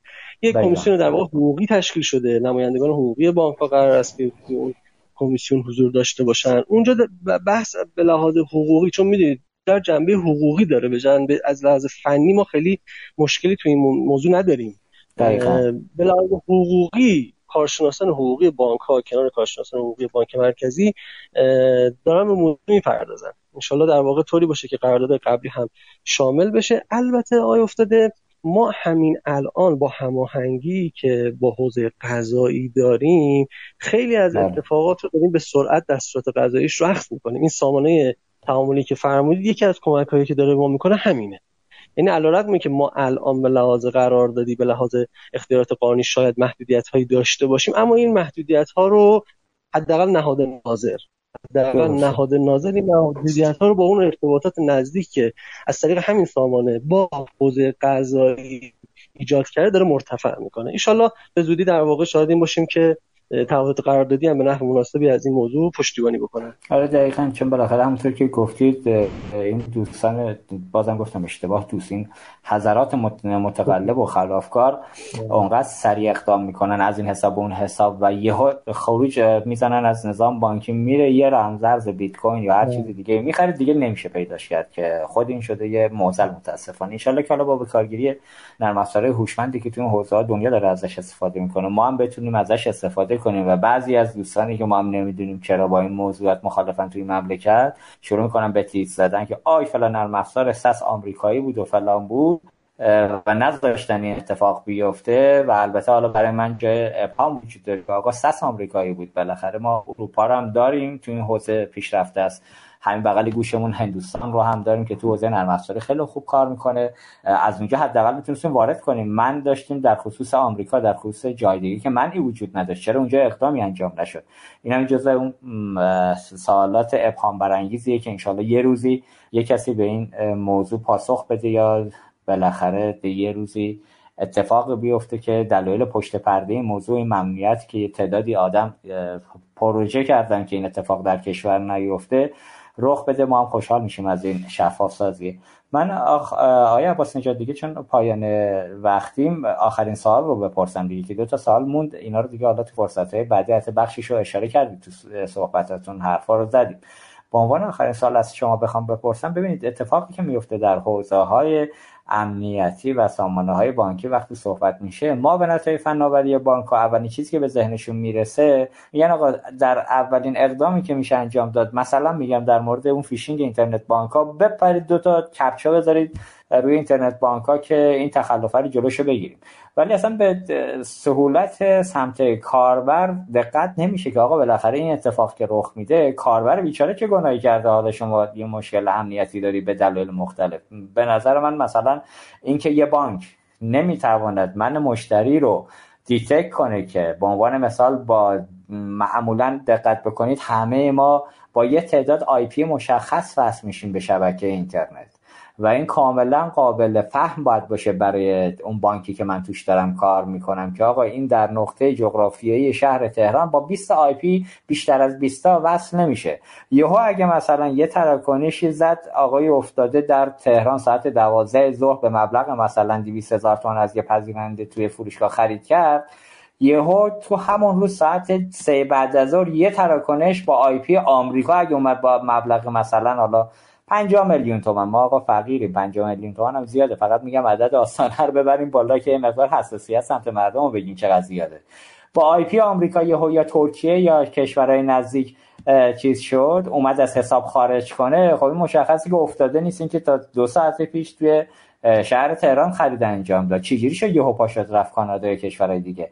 اینجاها البته معاونت های کسب و کار به نگاه سهولت سمت کاربر فکر می‌کنم ولی فناوری و کسب و کار به هم یا حتی امنیت با هم دیگه تعامل ندارن و در نقطه اتفاقی که رخ میده تو این موضوعات هم که گفتید همه بسیج میشن که آقا مسئله رو حل کنیم. اولین چیزی که به ذهنشون می‌رسه رو اجرا می‌کنن ولی به فکر کاربره نیستن. چرا این اتفاقات رخ میده؟ های عباس نجات با توجه به تجربیات که شما با نظام بانکی دارید. بله موردی که شرکت کاملا درسته. یکی از مشکلاتی که وجود داره اینه که به نگاه امنیتی و به نگاه کنترل تقلب و سوء استفاده سهولت استفاده کاربر اینقدر کم میشه که سیستم عملا کارایی اصلیش رو از دست ببینید من فکر کنم که اینجا نقطه است که باید معاونت های کسب و کاری و معاونت های فناوری و امنیت به همدیگه نزدیکتر بشه.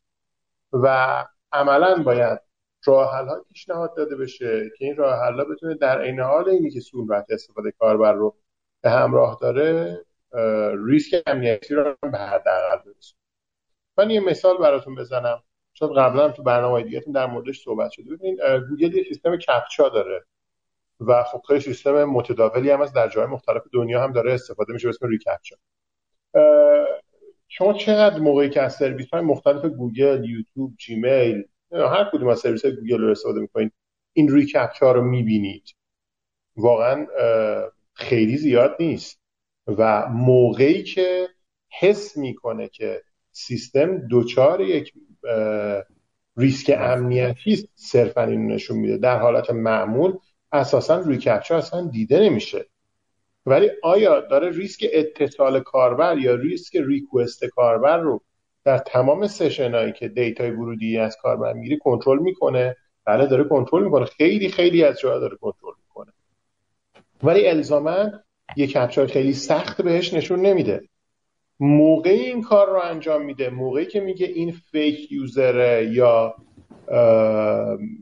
ریسکی وجود داره در این اتصال یا تقلبی داره اتفاق میفته اون موقع هاست که میره سراغ اینی که detect بکنه که این در حقیقت کاربر اصلی است یا نه یا اصلا ماشین یا انسانه.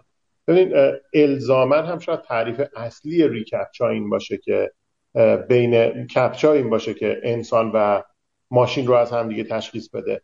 ولی تو risk based connection ما می توانیم تمام request هایی که از طرف کاربر میاد رو ریسکش رو با یه سیستم هوشمند بررسی بکنیم و نسبت بهش تصمیم بگیریم. فقط هم مسئله IP ش و موقعیت جغرافیاییش نیست. خیلی پارامترهای دیگه هم توش ما از resolution کامپیوتری که داره متصل میشه از نوع browser ی که داره استفاده می‌کنه مثلا فایرفاکس یا کروم یا اج از افزونه هایی که روی browser ش نصبه از خیلی خیلی حتی از حرکت های موسش روی صفحه. مدت زمانی که بین کلیک کردنش روی صفحه اتفاق میفته همه اینا رو می‌تونیم پروفایل بکنیم. و نسبت به پروفایل تصمیم بگیریم که این همون user است یا نیست. و اگر اون user نیست تصمیم بگیریم که نوع ارتباطش رو سختتر بکنیم. حالا خیلی از اینا اینا باید نسبت به نوع سامانه که داره استفاده میشه بررسی بشه. نمیشه یه قانون کلی برای همشون در نظر گرفت. ولی نکته بر اینه که اگر تصمیمات ما تصمیمات مبتنی بر ریسک باشه و موقعی که داریم ریسک رو بررسی می‌کنیم دو جنبه مختلف ریسک رو بررسی بکنیم. هم ریسک های امنیتی و اویلیبیلیتی رو هم در قد opportunity loss ریسک رو بررسی بکنیم. اینم مسئله دیگری است.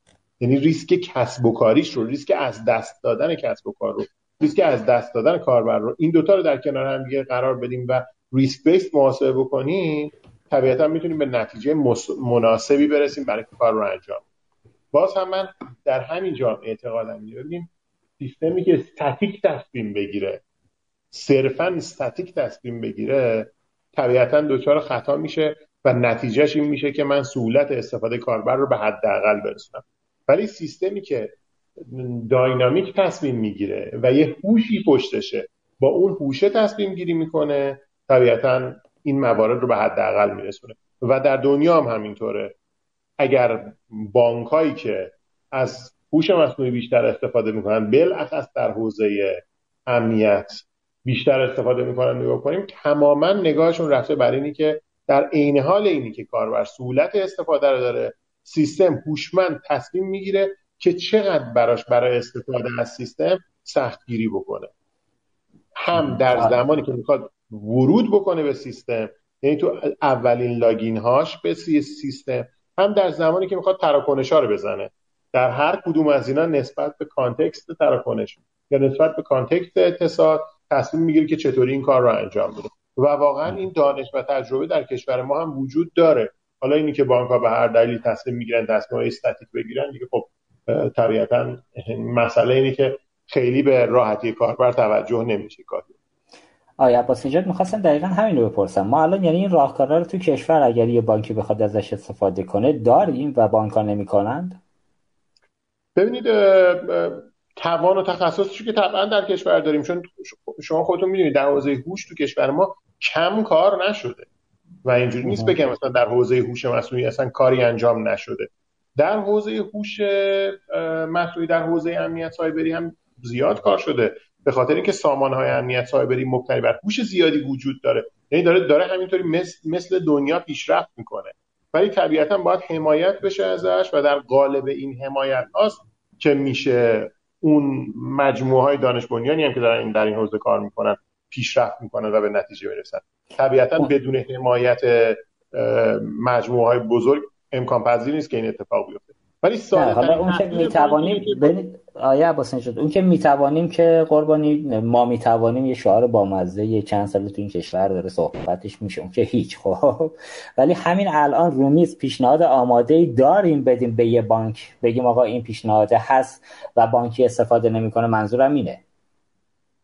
ببین در در حوزه بررسی هوشمند ریسک ارتباط کاربر با سامانه های بانکی اون چیزی که من می‌دونم جواب این که بله وجود دارد و چرا بانک استفاده نمی‌کنن؟ گران بودن این فناوریه یا نه؟ دوست دارن ببینید مسئله اینه. موقعی که تصمیم می‌گیریم سهولت استفاده کاربر رو در در نظر نگیریم و اینو در نظر بگیریم که کمترین ریسک رو استفاده رو کنیم این این دو تا مسئله در مقابل هم دیگه است. گاهی اوقات میگیم ما هر چی به کاربر بدیم همون رو استفاده می‌کنه. و وقتی چاره ای نداره همین کار رو انجام میده. کاربر چاره ای نداره به جز این کار رو انجام بده. این اتفاقی است که داره به نظر من آره درد اصلی هم آیه عباس نجات همین که من توی برنامه دیگه هم گفتم گفتم آقا همین الان در وضعیت کنونی غیر چند تا خدمات که جدیدن مثلا افتتاح حساب غیر حضوری مد شده تو شبکه بانکی 34 تا بانک با 34 تا تابلو تو کشور داریم. از این بانک به اون بانک از این ستون به اون ستون هیچ فرجی اتفاق نمیفته دقیقا همین که میگه من چاره ای ندارم. ولی واقعا برای خود من به عنوان یه کاربری که الان با همین اینترنتی که تو محل کار دارم استفاده می‌کنم یا در منزل هر دوش IP ثابته و بیش بالای 99 درصد من کارهای بانکیمو تو این دوتا شبکه انجام میدم. و هر دفعه هم همونی که میگید هر بار برای login کردن به اینترنت بانک هم بانک محترم میاد captcha می‌ذاره واسه من. در صورت که بله دقیقا نمونه گوگل رو اگر بخوایم مثال بیاریم که واقعا برای من جذابه که بعضی وقتا می‌بینیم با یه عملا گوشی دیگری یا یه لپتاپ دیگری وقتی می‌خوای login کنی و اینو شناسایی نکرده سریع میاد نه تنها ازت می‌پرسه که رمزتو بزن فی‌الفور یه پیام به گوشی اصلیت میگه آقا یکی با این دستگاه با این IP داره وارد میشه. آیا خودت یا یکی دیگه است؟ که اونجا اگر تایید بکنه اون تازه دسترسی براش ایجاد می‌شود. این قاعدتا که فناوریش در دنیا وجود داره ولی که حالا ما بانک ها متاسفانه به خاطر انحصار و نبود حس رقابت در شبکه بانکی تو حوزه ارائه خدمات بروز و اینکه حالا آقای اثری هم تو صحبتاتون فرمودن الان بانک در حوزه امنیت اگر درست میگم آقای اثری تو صحبتاتون گفتید دارید رتبه بندی می‌کنید. آقا این رتبه بندی رو چرا توی اتاق خودتون نگر داشتید امتیاز بانک رو؟ بسم الله این امتیاز بانک رو بیایید اعلام بکنید تو رسانه ها من یوزر بفهمم که کدوم بانک ضعیفه کدوم بانک قویه برم اونجا. ما بحث رتبه بندی بانک ها رو سالهاست به بانک مرکزی. داریم میشنویم که بانک مرکزی نفهمیدیم بالاخره رتبه بندی بانک ها انجام شد یا انجام نشد. اگر شده خب اطلاع رسانی بکنید. این هاست که باعث میشه که من بتونم تو فضای رقابتی برم سمت بانکی که بهتر سرویس میده. حالا یه جایی مثلا بخوایم اسم ببریم رفتار اپراتورهای تلفن همراه رو.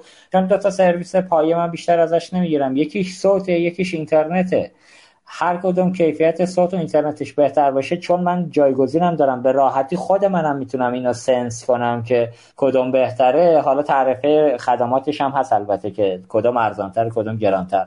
به راحتی سویچ می‌کنم ولی تو نظام بانکی پارامترها خیلی متفاوته. فقط بحث اینکه من پول به حسابم میریزم اونجا این پول سر جاش میمونه می‌تونم منتقلش بکنم و حالا به نوعی اون بحث مباحث کاربری که حالا دسترسی ها راحت تره یا اپلیکیشن ها ترن یا هر چیز دیگره اونها هم مباحث دیگری است ولی حوزه های امنیت به نظرم می‌رسه از مباحث جدیه که بانک ها باید بیشتر بهش بپردازن و بانک مرکزی هم تو این حوزه آقا رگولاتور که نباید تعارف داشته باشه. من یه نکته رو بگم دردم اومده آقای عباس نژاد. شنیدم یکی از دوستان در حوزه نظارتی اسم نمی‌برم. گفتن که off record بمونه. توی دستگاه حاکمیتی. نگران امنیت جانیشه این نفر. ببینید نگران امنیت جانی برای کسی که تو حوزه نظارت قراره با فساد و عرض به خدمت شما با افراد متخلف برخورد بکنه اصلا همچی چیزی پذیرفته نیست. اون نفری که همچین جمله ای رو به زبون آورده فکر می‌کنه اصلا اتاق اشتباه اومده. باید بره بشینه تو بایگانی اگر این آدم انقدر حساسیت داره رو امنیت جانیش. ببخشید من افتاده در حوزه رسانه نمیگم نیست این چیزا هست واقعا. و قرار باشه با چند تا توپ و و چند تا تماس مثلا نونامبر رو اینجور چیزا جا خالی بکنم. ببخشید 15 سال پیش ما با یه بابایی گرفتار شدیم سر یه خبری افشاگری کردیم. تش یه جمله رو گفت گفت افتاده؟ دیت در ماه حرام چقدره؟ بعد ما خندیدیم گفتیم خب بالاخره فهمیدم چی می‌خواد بگه. گفت تش اینه که یه دونه نیسان آبی رو فول بیمه می‌کنم با یه کارگر افغانی می‌ذارم پشتش خداحافظ خداحافظ. بیم دیتم از جیبم نمیدم از جیب دولت پرداخت می‌کنم به خانوادت خب اگه قرار بود 15 سال پیش من سر همچین جمله ای که حالا موقع سنم کم بود واقعا یه مقدار سر نترسری نسبت به الان داشتیم. البته الان هم دوستان میگن لطف دارن که ما یه مقدار تند و تیزیم ولی واقعا از سر نترس بودن نیست. از سر دلسوزی که برای این کشور داره می‌بینیم متاسفانه فساد تو حوزه های مختلف عین موریانه داره بدنه کشور می‌خوره و اگه قرار باشه ماها سکوت کنیم حرف نزنیم قرار چی به آیندگان تحویل بدیم؟ اینجاها حتما من پیشنهاد می‌کنم که دوستان دستگاه نظارتی واقعا اگر چنین دغدغه‌ای رو دارن قربان اصلا برن شربت سکنجبین و شربت بقولی رو گفتنی زعفران بخورن. این جایی که قرار گرفتن به قول ساره یک دوست عزیز باید شربت شهادت بخورن پاشن بیان خدمت کنن واسه کشور. اینکه ترس این چینی در دلمون باشه قاعدتا اگر تخلفی رو هم ببینیم خودش عامل خودسانسوری اون آدم اعلام نمی‌کنه که فلان تخلف مشاهده شد بریم برخورد کنیم. خود این آدم اصلا می‌تونه یه ریسک وجود داشته باشه واسه بدنه نظارتی. خودش تبدیل به یه ریسک شده اگر انقدر میترسه. بگذاری من پرحرفی کردم. آقای اطهری حتی من یه جوره جنبندی آخرم هم گفتم تو این صحبت ها عذرخواهی می‌کنم. زودتر از شما گفتم. شما اگر نکته پایانی دارید آقای اطهری میشنویم. و بعدش بریم سمت های عباس نجات برای خداحافظی. خدمت شما هستیم. خواهش می‌کنم. نه واقعیت حالا در مورد این نکته آخری که شما فرمودید من حقیقتا عرض می‌کنم همکاران ما در حتی این نکته هیچ ربطی به کاشف نداشته. اشاره بکنم بله، منظور اصلا فیش بله، بله. همین که شما حضور دارید در پاسخ می‌دید جای تشکر دارم اختیار دارید. وظیفه ماست. ولی اون سمت هم حالا من با فرمایش شما کاملا موافقم. ولی می‌خوام در کنارش عرض بکنم که همکاران ما در حاکمیتی در بانک مرکزی واقع جهاد دارن کار می‌کنن تو این حوزه. چونشون آبروشون رو کف دستشون گرفتن و دارن این کار می‌کنن با افتخار. با افتخار این کار می‌کنن برای اینکه خدمت کردن رو دوست دارن و براشون پایبندی به ارزش ها مهمتر از درآمدزایی و عرض خدمتتون که یه زندگی راحت داشتنه. بنابراین ما هممون داریم تلاش می‌کنیم ان کنار شما کنار همه دستن در کاران بتونیم کارهای مفید بیشتری انجام بدیم. ببینید من تو جنبندی یکی دو تا نکته من از خاطرم رفت. مثلا در رابطه با مشتری واقعیت اینه که ما به هیچ عنوان اصلا سلوشن هایی که صرفا امنیت رو انتقال میده به سمت مشتری رو قبول نداریم. و اگر می‌خواستیم در واقع فکر بکنیم که فکر ما اینه که سمت مشتری ناامنه. یعنی فرض اول اینه که سمت مشتری ناامن بد میشینیم در واقع در رابطه با راهکارها صحبت می‌کنیم و طراحی می‌کنیم. ولی یه واقعیتی وجود داره دیگه. علیرغم اینکه به هر حال solution ها نباید مبتنی بر رعایت امنیت سمت مشتری باشه اما به هر حال حلقه ضعیف کاربران و باید در واقع اونجا هم رسانی لازم اتفاق بیفته هوشیار سازی لازم اتفاق بیفته. ما اگر می‌خواستیم همه چیز رو ببندیم به مشتری نباید رمز پویا رو ایجاد می‌کردیم. و می‌گفتیم خب آقای مشتری حواست باشه رمز تو تو سایت فیشینگ نزن. بنابراین واقعا اینطوری نیست. خود شرکت کاشف تو حوزه آگاهی رسانی و آموزش هم در واقع اقداماتی داشته. حالا چه به اسم کاشف چه حمایتی از شرکت هایی که کار تبلیغاتی می‌کنن می‌تونن در واقع تو آگاهی رسانی مشتری ها اقدام می‌کنن شبکه بانکی بانک ها کم کار نکردن روی مشتری ها اونها هم در واقع تلاششون برای این بوده که اون حلقه ضعیفه رو تقویت بکنن. اگرچه که فرمایش درستی است. فرض ما همینه که ما امنیت سلوشن های پرداخت و بانکداری رو به امنیت مشتری بند نکن خیلی ممنونم. ایده خیلی خوبی مطرح شد. گفتمان خیلی خوبی شکل گرفت. خیلی از در واقع عزیزان ما از حوزه بانکی و پرداخت و جلسه حضور داشتن. صحبت هایی که شد من فکر نمی کنم صحبت هایی باشه که عزیزانمون در بانک ها و پی اس بی ها نشنیده بودن یا فکر بهش نکرده باشن. به حال بحثایی که انجام میشه خیلی داشت در واقع برای ماهایی که تو جمعای کارشناسی میشینیم و حرف می‌زنیم تکراریه. امیدواریم که به کار بیاد. امیدواریم که به هر حال اینها مجموع مقتضیات ناظر بر business و کسب و کار و عرض کنم خدمتتون فضای بانکداری کشور ما رو ببره به سمتی که بالاخره از این ایده ها استفاده بکنیم. این ایده ها رو به کار ببریم. و بانک مرکزی هم اتفاقا دنبال این هستش که بانک ها پیش دستانه. چرا منتظر ریگولاتور پیش دستانه تو این حوزه گام بردارند و در واقع موجبات ارتقای امنیت شبکه بانکی رو انشالله ایجاد بکنن. این هم در واقع نافی مسئولیت رگولاتور نافی مسئولیت در واقع شرکت های مثل ما که کمک داریم می‌کنیم تو این حوزه به رگولاتور نیست. خیلی ممنون. متشکرم. از دعوتتون. و اصلا من یه نکته آخر شروع بپرسم تو صحبتم گفتم این پس رتبه بندی امنیت بانک ها رو که دارید انجام می‌دید رو ملاحظه خاصی دارید که اعلام نمیکن کدوم بانک چه رتبه گرفته کدوم ضعیف بوده کدوم قدیم آیا افتاده بوده. شد. ببینید آیا افتاده. به حال افشای این اطلاعات در واقع نیازمند سیاست بانک مرکزی یعنی نیازمند اختیار افشاش در حد آره، اندازه در واقع اختیارات شرکت کاشف نیست. این در واقع تصمیم بانک مرکزی است که آقا این مثلا اطلاعات مربوط به رتبه بندی رو افشا بکنه تو این برهه یا نه در واقع فعلا در واقع با خود بانک ها این رو در میون بگذاره یه فرصت هایی به بانک ها داده بشه. ببینید نباید یه کاری کرد که اون چیزی که می‌تونه انگیزه ایجاد بکنه بیشتر چالش ایجاد بکنه. قبول دارم. ما تو قطعا من فکر می‌کنم که این در واقع تدبیر تو بانک مرکزی وجود داره که هر جایی لازم باشه این اطلاعات رو در واقع افشا بکنه. ولی عرض می‌کنم دیگه نباید در واقع یه کاری بکنیم که بیشتر از اینکه منفعت ایجاد بکنه چالش و جنگ و دعوا و نمی‌دونم اینجور چیزا ایجاد بکنه. توی یه محیط انشالله آروم چیزی که من شاهدش هستم در بعضی از جلسات که با حضور معاون فناوری اطلاعات بانک ها برگزار میشه واقعا فضا فضای سازنده ای علیرغم اینکه نظارت اونجا داره خروجیشو نشون میده تو همین رتبه بندی ها نقاط ضعف داره مطرح میشه. ولی علیرغم این موضوع می‌بینم که فضا فضای خیلی سازنده ای عرض می‌کنم تحرکاتی که توی این مدت ما در حوزه مدیریت تقلب داخل بانک ها می‌بینیم نتیجه همین اعتمادی است که الان بین بانک ها و بانک مرکزی ایجاد شده. اگرچه که مطمئنم اگر به یه نقطه برسه که لازم بشه که این در رتبه ها اعلام بشه این اتفاق هم خواهد افتاد. در نهایت در بله. زمینه چه بشود چه نشود حوزه اختیارات بانک مرکزی است تصمیم بگیره حتما در واقع افشا هم خواهد شد. قطعا. من فکر می‌کنم البته افشای اطلاعات در این حوزه خاص امنیت و کشف و تقلب اصلا چیز بدی نیست. ما دقت بفرمایید تو همین نظام بانکی شرکت شاپرک داره میزان تراکنش ها رو هر ماه گزارشش رو به ریز داره اعلام می‌کنه.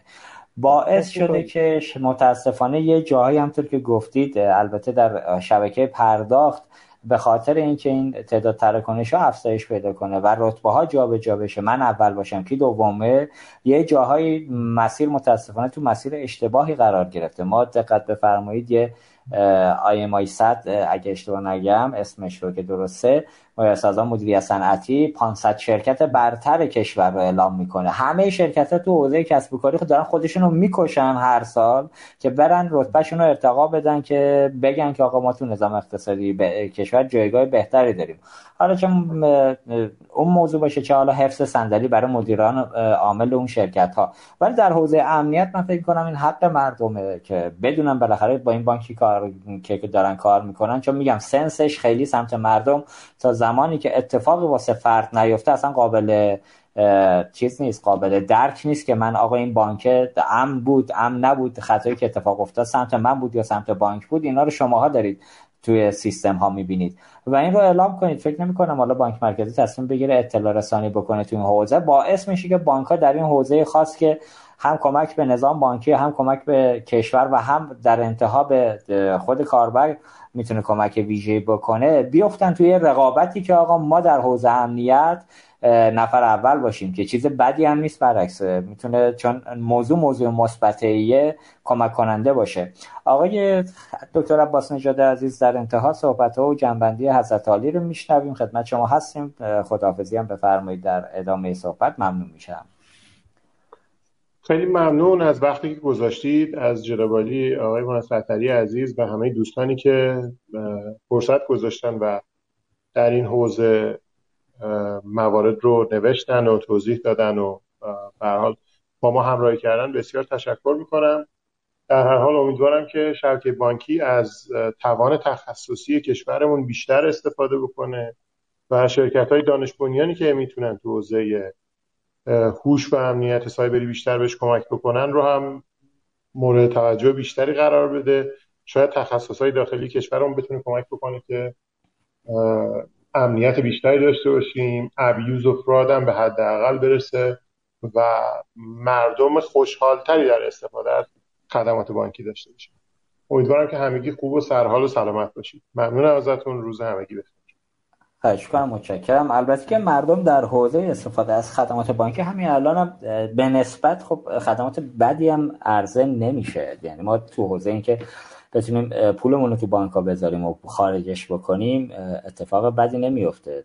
هرچند که حالا شرایط کشورم خدا رو شرایط استیبلیه. ولی خب اینکه حالا نظام بانکی و بانک مرکزی مشخصا خدمات بهتری بدن سود با تحصیلات تحصیلات با سود کمتری به مردم پرداخت بشود. پایه پولی کشور قوی باشه نه اینکه ما الان متاسفانه با این افزایش قیمت نرخ دلار هم روز به روز فشار به بدنه ضعیف جامعه متاسفانه داره بیشتر میشه. من تعجب می‌کنم اولین دوره در نظام حاکمیتی کشور ما که الان کابینه دولتی جدید مستقر شده. ما هنوز رئیس کل بانک مرکزیمون مشخص نیست. کشمکش های جدی وجود داره سمخایی جدی وجود داره در اینکه ما رئیس کل بانک مرکزی معرفی بشه. در صورت که ما همون جمله معروف آقا الان دیگه تو شرایط خیلی خاصه هست کشور. اگه دیروز خاص بود امروز خیلی خاص داره و وضعیت هم متاسفانه بدتر و بدتر داره. میشه و این عدم ثبات و این بی انگیزگی در حاکمیت بانک مرکزی که من دارم میشنوم دوستان یه مقدار نسبت به امور حالا جاریشون که قطعا سر جاش هست دارن کارشون انجام میدن. ولی اینکه اقدامات جدیدتری انجام بدیم یا برنامه های آتی رو جدیتر دنبال بکنیم تا تعیین نشدن وضعیت رئیس کل یه مقدار دوستان مستاصل شدن و امیدواریم که در هفته آینده صحبت از اینه که رئیس کل معرفی بشه ایشون مستقر بشه و موضوعات سمت بانک مرکزی و حاکمیت اقتصاد پولی رو تو کشور به صورت جدیتر دنبال بکنن. برنامه امروز هم که بحث امنیت بود چیزی هستش که میگم متاسفانه حکایت همین کروناست. تا بلا سر آدم نیاد یا نزدیکانش نیاد متاسفانه تو این حوزه تقلب یا امنیت شبکه بانکی اشتباهی رخ نده نمیشه فهمید که این دردش تا چه به اندازه می‌تونه خانواده رو دچار مسئله بکنه. امیدواریم که حالا بانک ها فارغ از اینکه حالا ریسکای سمت خودشون به چه شکل هستش و به چه شکل به مشتری دارن نگاه می‌کنن یه مقدار جدیتر عمل کنن سمت مشتری رو اینکه همه ریسکا رو شوت کنیم در یه قراردادی بگیم آقا حالا جالب دقتم بکنید قرارداد الان الکترونیکی شده. مردم ما هم که اصلا این کاره نیستیم طرف میره خونه معامله کنه حتی حاضر نیستون قولنامه ای که توی بانگاه یا توی این فکر کنم ثبت اسناد دفاتر ثبت اسناد میره امضا می‌کنه رو یه بارم از روش نمی‌خونه فقط یه امضای تش می‌زنه میاد بیرون. که این روش هم متاسفانه متداول شده توی نظام بانکی و جاهای مختلف کشور که همه چیزو بندازیم سمت مشتری. خب یه مقدارم مشتری مداری ما بکنیم چه ایرادی داره که حالا مشتری رو هم ما حبی کنیم. ممنون از شنوندگان عزیز که تا به اینجا ما رو دنبال کردن. انشالله که سلام و سلامت باشن. هفته های بعدم ما بتونیم خدمت دوستان باشیم. ممنون از آقای اطهری عزیز که لطف کردن تو این برنامه ما رو همراهی کردن. ببخشید اگر یه جاهایی هم ما صحبتهایی رو کردیم که شاید به میزانی حالا یه مقدار بگیم نقد تندی بود ولی خب می‌دونیم که نقد سازنده می‌تونه کمک بکنه به سیستم بانکی و دوستان اینو به دل نگیرند. از ما به عنوان رسانه و به عنوان کسی که وظیفه‌شه که افکار عمومی رو نمایندگی کنه و دغدغه ها رو یه مقدار با زبان بدون لکنتی بیان بکنه بپذیرید و دال بر چیزی دیگری نذارید. ممنونم که کنار ما بودید. آیه اتری آیه عباس نجاد عزیز. امیدوارم که هر جا که هستید سلام و سلامت باشید. من خداحافظی می‌کنم. آیا عباس نجاد آیه اتری خداحافظیتون رو بکنید که بریم برای موسیقی پایانی؟ آرزو سلامتی دارم. خدا نگهدار همگی. خواهش می‌کنم. خیلی ممنون از شما. دستن رادیو اصر پرداخت و همه شنوندگان و مخاطبین محترم که تحمل کردن این یکی دو ساعت رو همه دوستان و عزیزان و بزرگواران رو به خدای بزرگ میسپارم. متشکرم. همچنین آیا عباس نجات خداحافظی از علی ممنونم از همگی. امیدوارم که خوب و خوش و سر حال باشید. سلامت باشید. خدا نگهدار همگی. در انتها مجددا از مدیران شرکت توسعه خدمات الکترونیکی آدونیس بابت حمایتشون از این برنامه تشکر می‌کنم. امیدوارم تونسته باشیم در این میزه گرد جذاب اطلاعات مفیدی رو در خصوص آخرین وضعیت امنیت و کشف تقلب در نظام بانکی توسط مهمانان گرانقدر برنامه در اختیار شما قرار بدیم. از شنوندگان ویژه برنامه اقتصاد دیجیتال هم به خاطر همراهی و همدلیشون تشکر می کنم. لطفا این برنامه رو به همکارای خودتون در شبکه بانکی معرفی کنین و حتما نظراتتون رو از ما دریغ نکنین. روزگارتون سرشار از خوبی و مهربانی در پناه خدا باشید. رادیو اینترنتی اصر پرداخت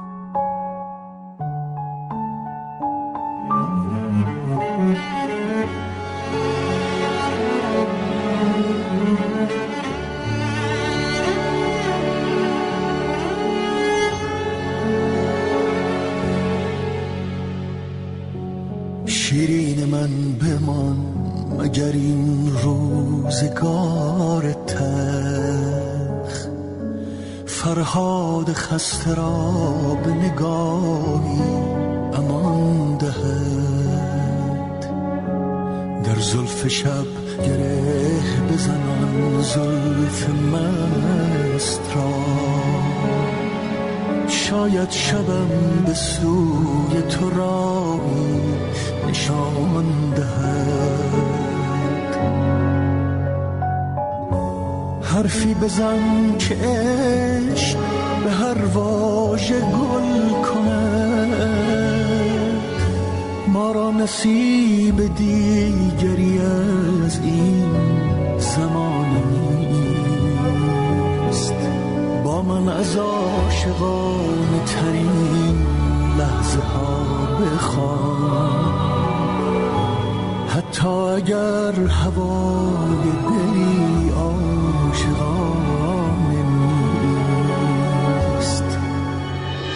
با من بخوان تا این ترانه را با تو سفر کنم.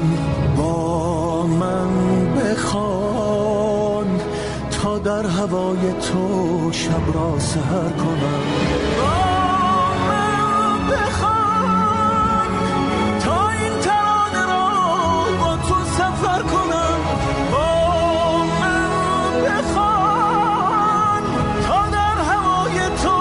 شاید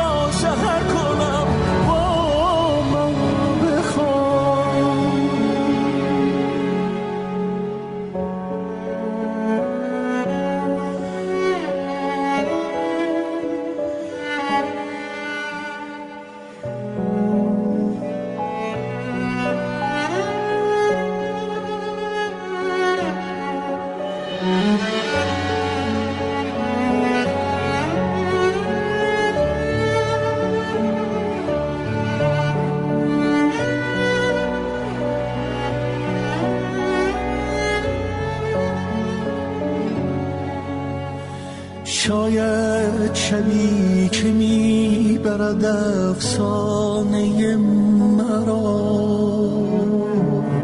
روزی برایم از تو نشانی بیاورد. شاید همین ترانه که بر دوش باد رفت. در جان خسته تاب و توانی بیاورد.